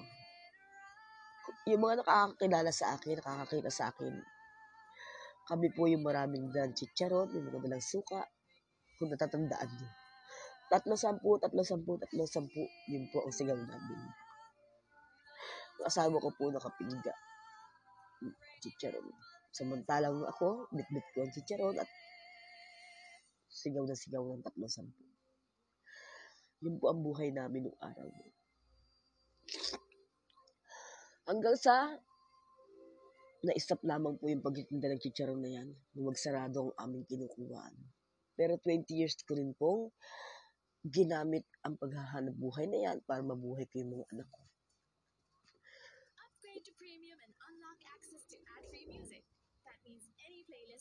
Station you want without ad interruptions. With radio stations, create a collection of tracks based on the music you love. On any artist, album, song, or playlist, just click Go to Radio and listen to hours of similar music ad-free with premium. Tap the banner to learn more.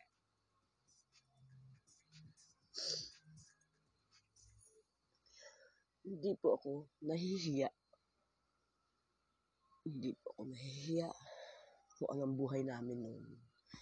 Dahil may plano po ako sa buhay na kahit hindi ka po makapag-aral, basta mag-diskarte ka at marunong kang makisama, marunong ka makipagkapwa-tao, may takot ka sa Diyos, ah naniniwala po ako na lahat ng anumang pagsubok, mapagtatagumpayan ko.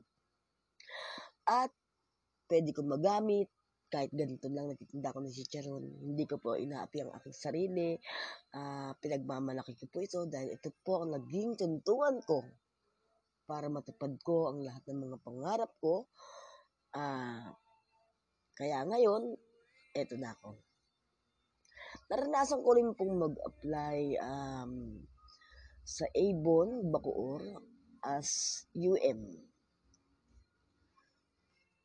Ah, nagkataon po na sasahod na sana ako noon, kaso may limang tao na hindi nakapagbayad.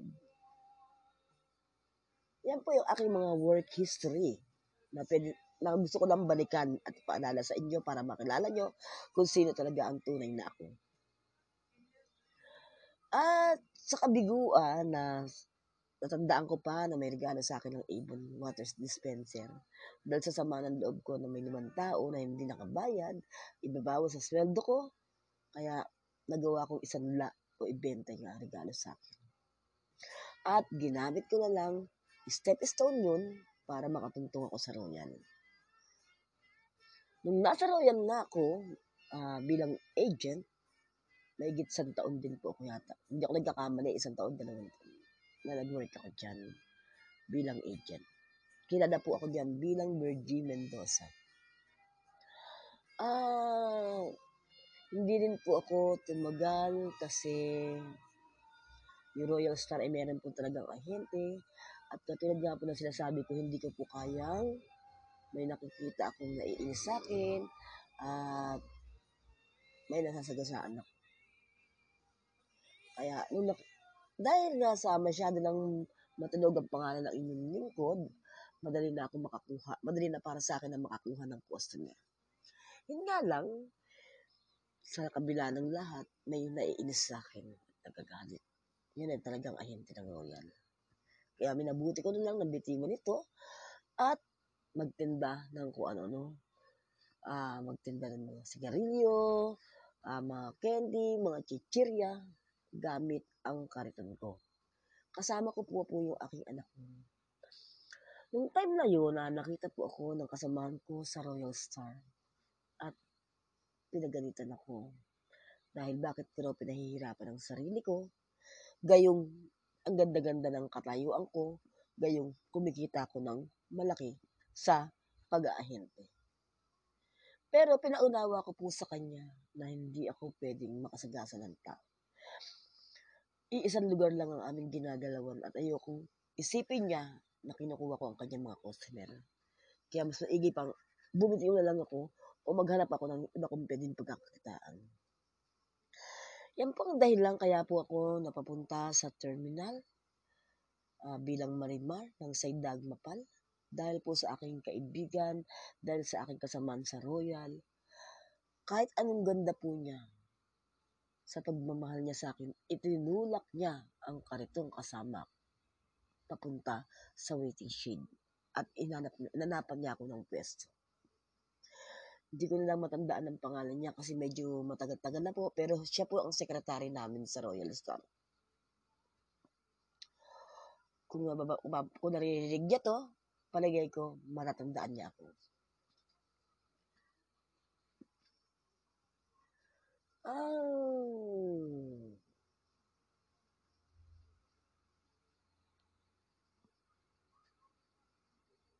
Saglit lang po at tutuloy ko lang po ang aking untol na background with Spotify.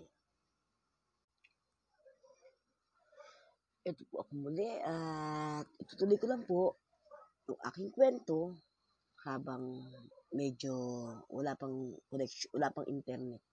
Kaya po pala tumigil ang kanta ng Spotify. Wala pong wifi. Wala pong connection. Ah, ito nga po, ah, aking mga kaibigan sa buong mundo. Ah, hanggang sa nakilala ko sa terminal bilang marimar ng Saydag Mapal. Um, mahal na mahal ako ng mga driver. Ah, lahat ng pagsubok naranasan ko po. Sa terminal, kailangan, kung gusto mong tumagal, ilang taon din po ako, 14 years din po ako sa terminal as bilang marimar ng Saydag Mapal. Sa terminal o sa lahat ng lugar, kung gusto mong tawagan, may mata ka pero wala ka nakikita. Para sa akin po yun ha. May bibig ka pero hindi ka pwede magsalita. Um, tsaka may ano pa ba? May bibig ka pero hindi ka pwedeng magsalita. Ganun po ako. Ganun po ang panuntunan ko sa buhay. Kumbaga, sila, basta ako, para sa akin, naghahanap buhay ako, nagtatrabaho ako, ah, ginagampanan ko yung obligasyon ko. Pero yung mga bagay na pribado na katulad ng mga pinagagawa nila, hindi ko na po yun pinakikilaman. Ah, anyway, ah, nung time na nagtatrabaho ako sa terminal bilang marimar, naging caretaker po ako.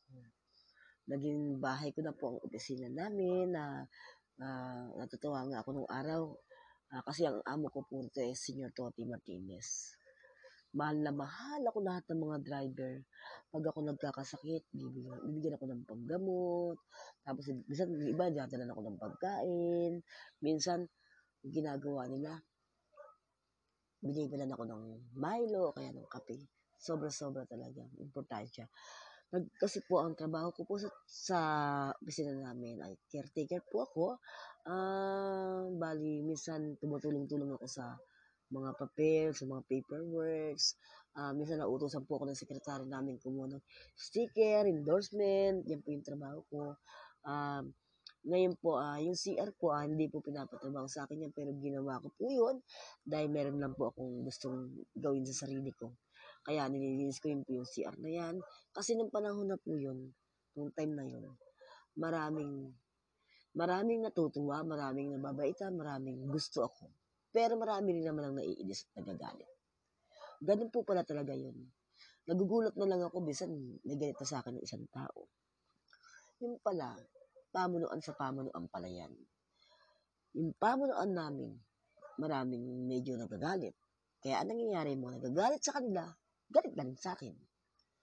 Tapos, yung mga kampi naman ng pamunuan namin, yung mga kapamilya, kaibigan, yung mga kapwa-driver nila, yung mga nagboto sa aming pamunuan, sila naman ang tumataklob sa akin. Sila naman ngayon, mahal na mahal ako, mga kaibigan ko. Kaya na, nung panahon na yun, ah, nag-aaway-away na yung mga driver dahil sa akin. Dahil yung umaaway sa akin, pinagtatanggol naman ako ng mga kaibigan kong driver, mga tropa ko, mababait. Lalo sila magkakapamilya rin. Huwag niyong ganyanin si Marina. Yun ang dahilan kaya hindi ako nasasaktan. Kasi, konti lang ang galit sa akin, naiinis sa akin. Pero, sanlak, sanraksa, sanlaki ang aking kapanalig, ang natutuwa sa akin. Kaya, yun ang dahilan kaya tumagal ako sa terminal. Naranasan ko po mag, naranasan ko po maglinis ng jeep, linisin ng gulong, yung magswelo, lahat po naranasan ko yan. Bali, kumikita po ako araw-araw dyan. Yun po yung pang araw-araw ko, kumikita po ako ng 300, 700, 500, araw-araw po yun. Iba po po, po yung panglinggo, iba po po yung buwanan ko sa aking aming opisina. 5 piso isang linis ng jeep. Tapos yung gulong, uh, 25, at yung buong jeep, 50. Nililinis ko yan. Minsan nga po eh, yung nakakakilala sa akin, nakaupo pa po ako sa ibabaw ng jeep. Naranasan ko rin na magtawag. Das Mabayan, Das Mabayan, yung mga nakakilala sa akin dyan, sa Saydag Mapal. Paliparan, Palapala. Yan po ang naranasan ko yung maupo sa lamesa bilang kolektor. Naranasan ko magtawag ng Das Mabayan sa gitna ng kalsada. Natawa, paliparan at palapa. Paliparan, paliparan, yan po ang aking trabaho araw. Hanggang sa doon ko nakilala si Mr. Dreamboy. yung mga nakakaalam, mga nakakakilala dyan sa akin bilang marimar ng Saydag Mapal. Kinakwento ko lang istorya ng buhay ko dyan sa inyo. Diyan ko nakilala si Mr. Dreamboy. Si Mr. Dreamboy na sa panaginip ko lang na mat- matatagpuan. Ah... siya yung aking idol. Siya yung aking kabuuan ng aking mga pangarap. Pero, hanggang panaginip lang po yun, hanggang pangarap lang. Dahil natagpuan ko na ang tunay na dream ng buhay ko. Ang aking Mr. Suave, Bedaso Diaz. na lahat ng katangi ang hinahanap ko kay Mr. Dreamboy nasa aking Mr. Suave. Nasa aking asawa. Balik tanaw lang po ito sa nakaraan. Hanggang sa nagkaroon po ako ng isang pwesto dahil sa sobrang sikat na ako, sa sobrang kilalang kilala na ako, lahat nagagawa ko na. Nagkaroon po ako ng pwesto bilang marimar, laki-laki, sa may waiting shed. Habang nagtitindahan ako, naniningil naman ang asawa ko, dating asawa ko noon, bago pa namatay. Hanggang sa natuto na rin mag, magtawag-tawag ang aking mga anak. Tumagal na rin po kami sa terminal. Nabot na rin po ako ng 14 years. Hanggang sa wala nang bukang bibig ang mga driver, kundi marimar, marimar, marimar. Kasi parang bang ako na lang ang inaasahan nila. Sila, sa akin sila nagpapatago ng pera, sa akin sila nag-iiwan ng mga gamit nila. Kumbaga, parang pinagkatiwalaan nila. Naranasan ko nga rin na kung paano nila pahalagan, kung paano nila mahalin bilang kanilang caretaker. Kaya hindi ko makakalimutan yung lugar na yan kasi yan din ang naki- aking nag-isang buhay. Hanggang sa nakapagtrabaho na rin yung anak ko dyan, si Melvin Clay Mendoza, uh, tumagal din siya kaya lang sa pagkakataon yung biglang hindi ko alam kung bakit nawala siya sa circulation. Marahil ah, siguro naman sa konting kwento ko, ah, nakikilala niyo na ako. Yan lang muna po ang pansamantala na maibabahagi ko sa inyo. Ah, sa susunod naman, yung life ko ngayon sa pinakamamahal kong asawa. Bedasa Romano Diaz. Ah, ako nga po pala, ulit, ulit. Si Ginang Bergie Diaz, Bergie Diaz, ah, asawa ni Bedaso Romano Diaz, um, nasa 53 taong gulang. Ako po ay pinanganak noong August 19, 1968 at sa Pasay City. Dito na po ako lumaki sa Barangay Asinto Lumbreras, General Mariano Alvarez, Cavite. May walong anak at may asawa. Um, thank you so much. Uh, inaanyayahan ko kayong lahat na subaybayan ang aking mga gagawing programa, ang aking gagawing segment o is, o episode para meron kayong marinig sa pang-araw-araw. Mga ilang kanta na Music with Live by Bert, Music with Love by Bergito Recha Diaz, uh, Tagalog man o English, um, hango sa aking playlist uh, with Spotify. Alam ko na magugustuhan ninyo ang bawat kabanata ng aking buhay. World music just for you. Premium is your music, your way. Keep listening, and once we get to know you, we release new mixes based on what you love. From daily mixes to Discover Weekly, Premium lets you download those playlists and listen offline. Plus, enjoy ad-free music. Upgrade now to unlock Premium. Tap the banner to learn more.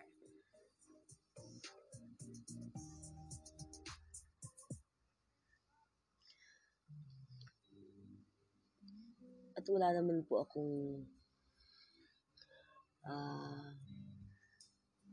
yun nga po ah abangan niyo po ang Music with Love ah araw-araw o basta o, o anong araw na maisipan ko.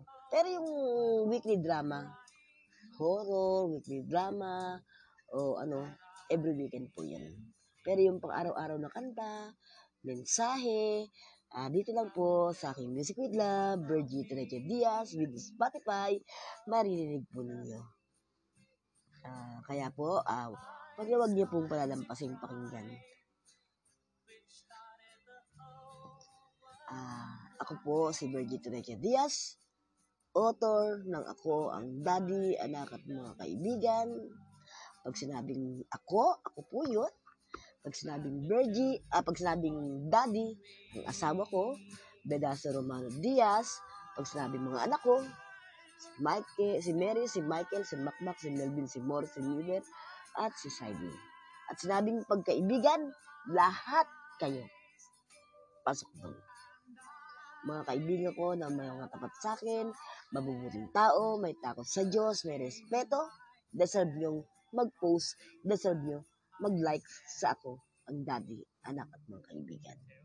Kaya po nakikiusap po ako, huwag po ninyong hayaan na bulihin o babuin ang ako, ang daddy, anak at mga kaibigan, mari i-block nyo lang po sila. Ibantayan nyo. Dahil ginawa ko po ito, hindi para sa akin, kundi para sa inyong lahat. Dahil ang buhay natin ay maikli lang, life is so short, kaya nga gusto ko meron man lang akong naging silbi sa mundong ito, bago man lang ako mawala. Meron man lang, mer hindi kayo malulungkot, hindi niyo ako mamimiss, dahil click nyo lang po ang aking Facebook account, Virgito Regent Diaz, search niyo po, ang akong daddy, anak at mga kaibigan, makikita niyo na po ang aking mga photos, ang aking mga picture, at lahat ng mga picture ng mga kaibigan ko, makakakilala nyo, makikita nyo na rin po sa ako ang daddy, anak at mga kaibigan makikita nyo na rin ang aking kakulitan. Kaya, yan po ang dahilan kaya ginawa ko po ito. Dahil ayokong basta na lang makalimutan niyo ako. Dahil mahal na mahal ko kayo. Promise. Isa pa pong aking akda na ako rin ng, o sa English, author. Ang Music with Love. Ito nga po yun. Sana po subaybayan niyo. Virgito Regia Diaz by Spotify. Hanggang dito na lang po. ah muli, binabati ko po ang aking anak, Mary Mendoza, na nag-birthday kahapon. Ah thank you so much sa iyo, anak. Sana, ah sana anak, ah umaba pang iyong buhay. Nang sa ganun, ah matagal mo pa kaming makasama. Matagal mo pa kaming makasama. Okay po, ah yun lang po ang konti kong mensahe ah konting kanta at pagkatapos bukas naman ulit. okay ba yun? Every word I'm you sleep Making it lonely I need someone to hold me or hold It's just so sweet You'll tell me that I'm not The music of love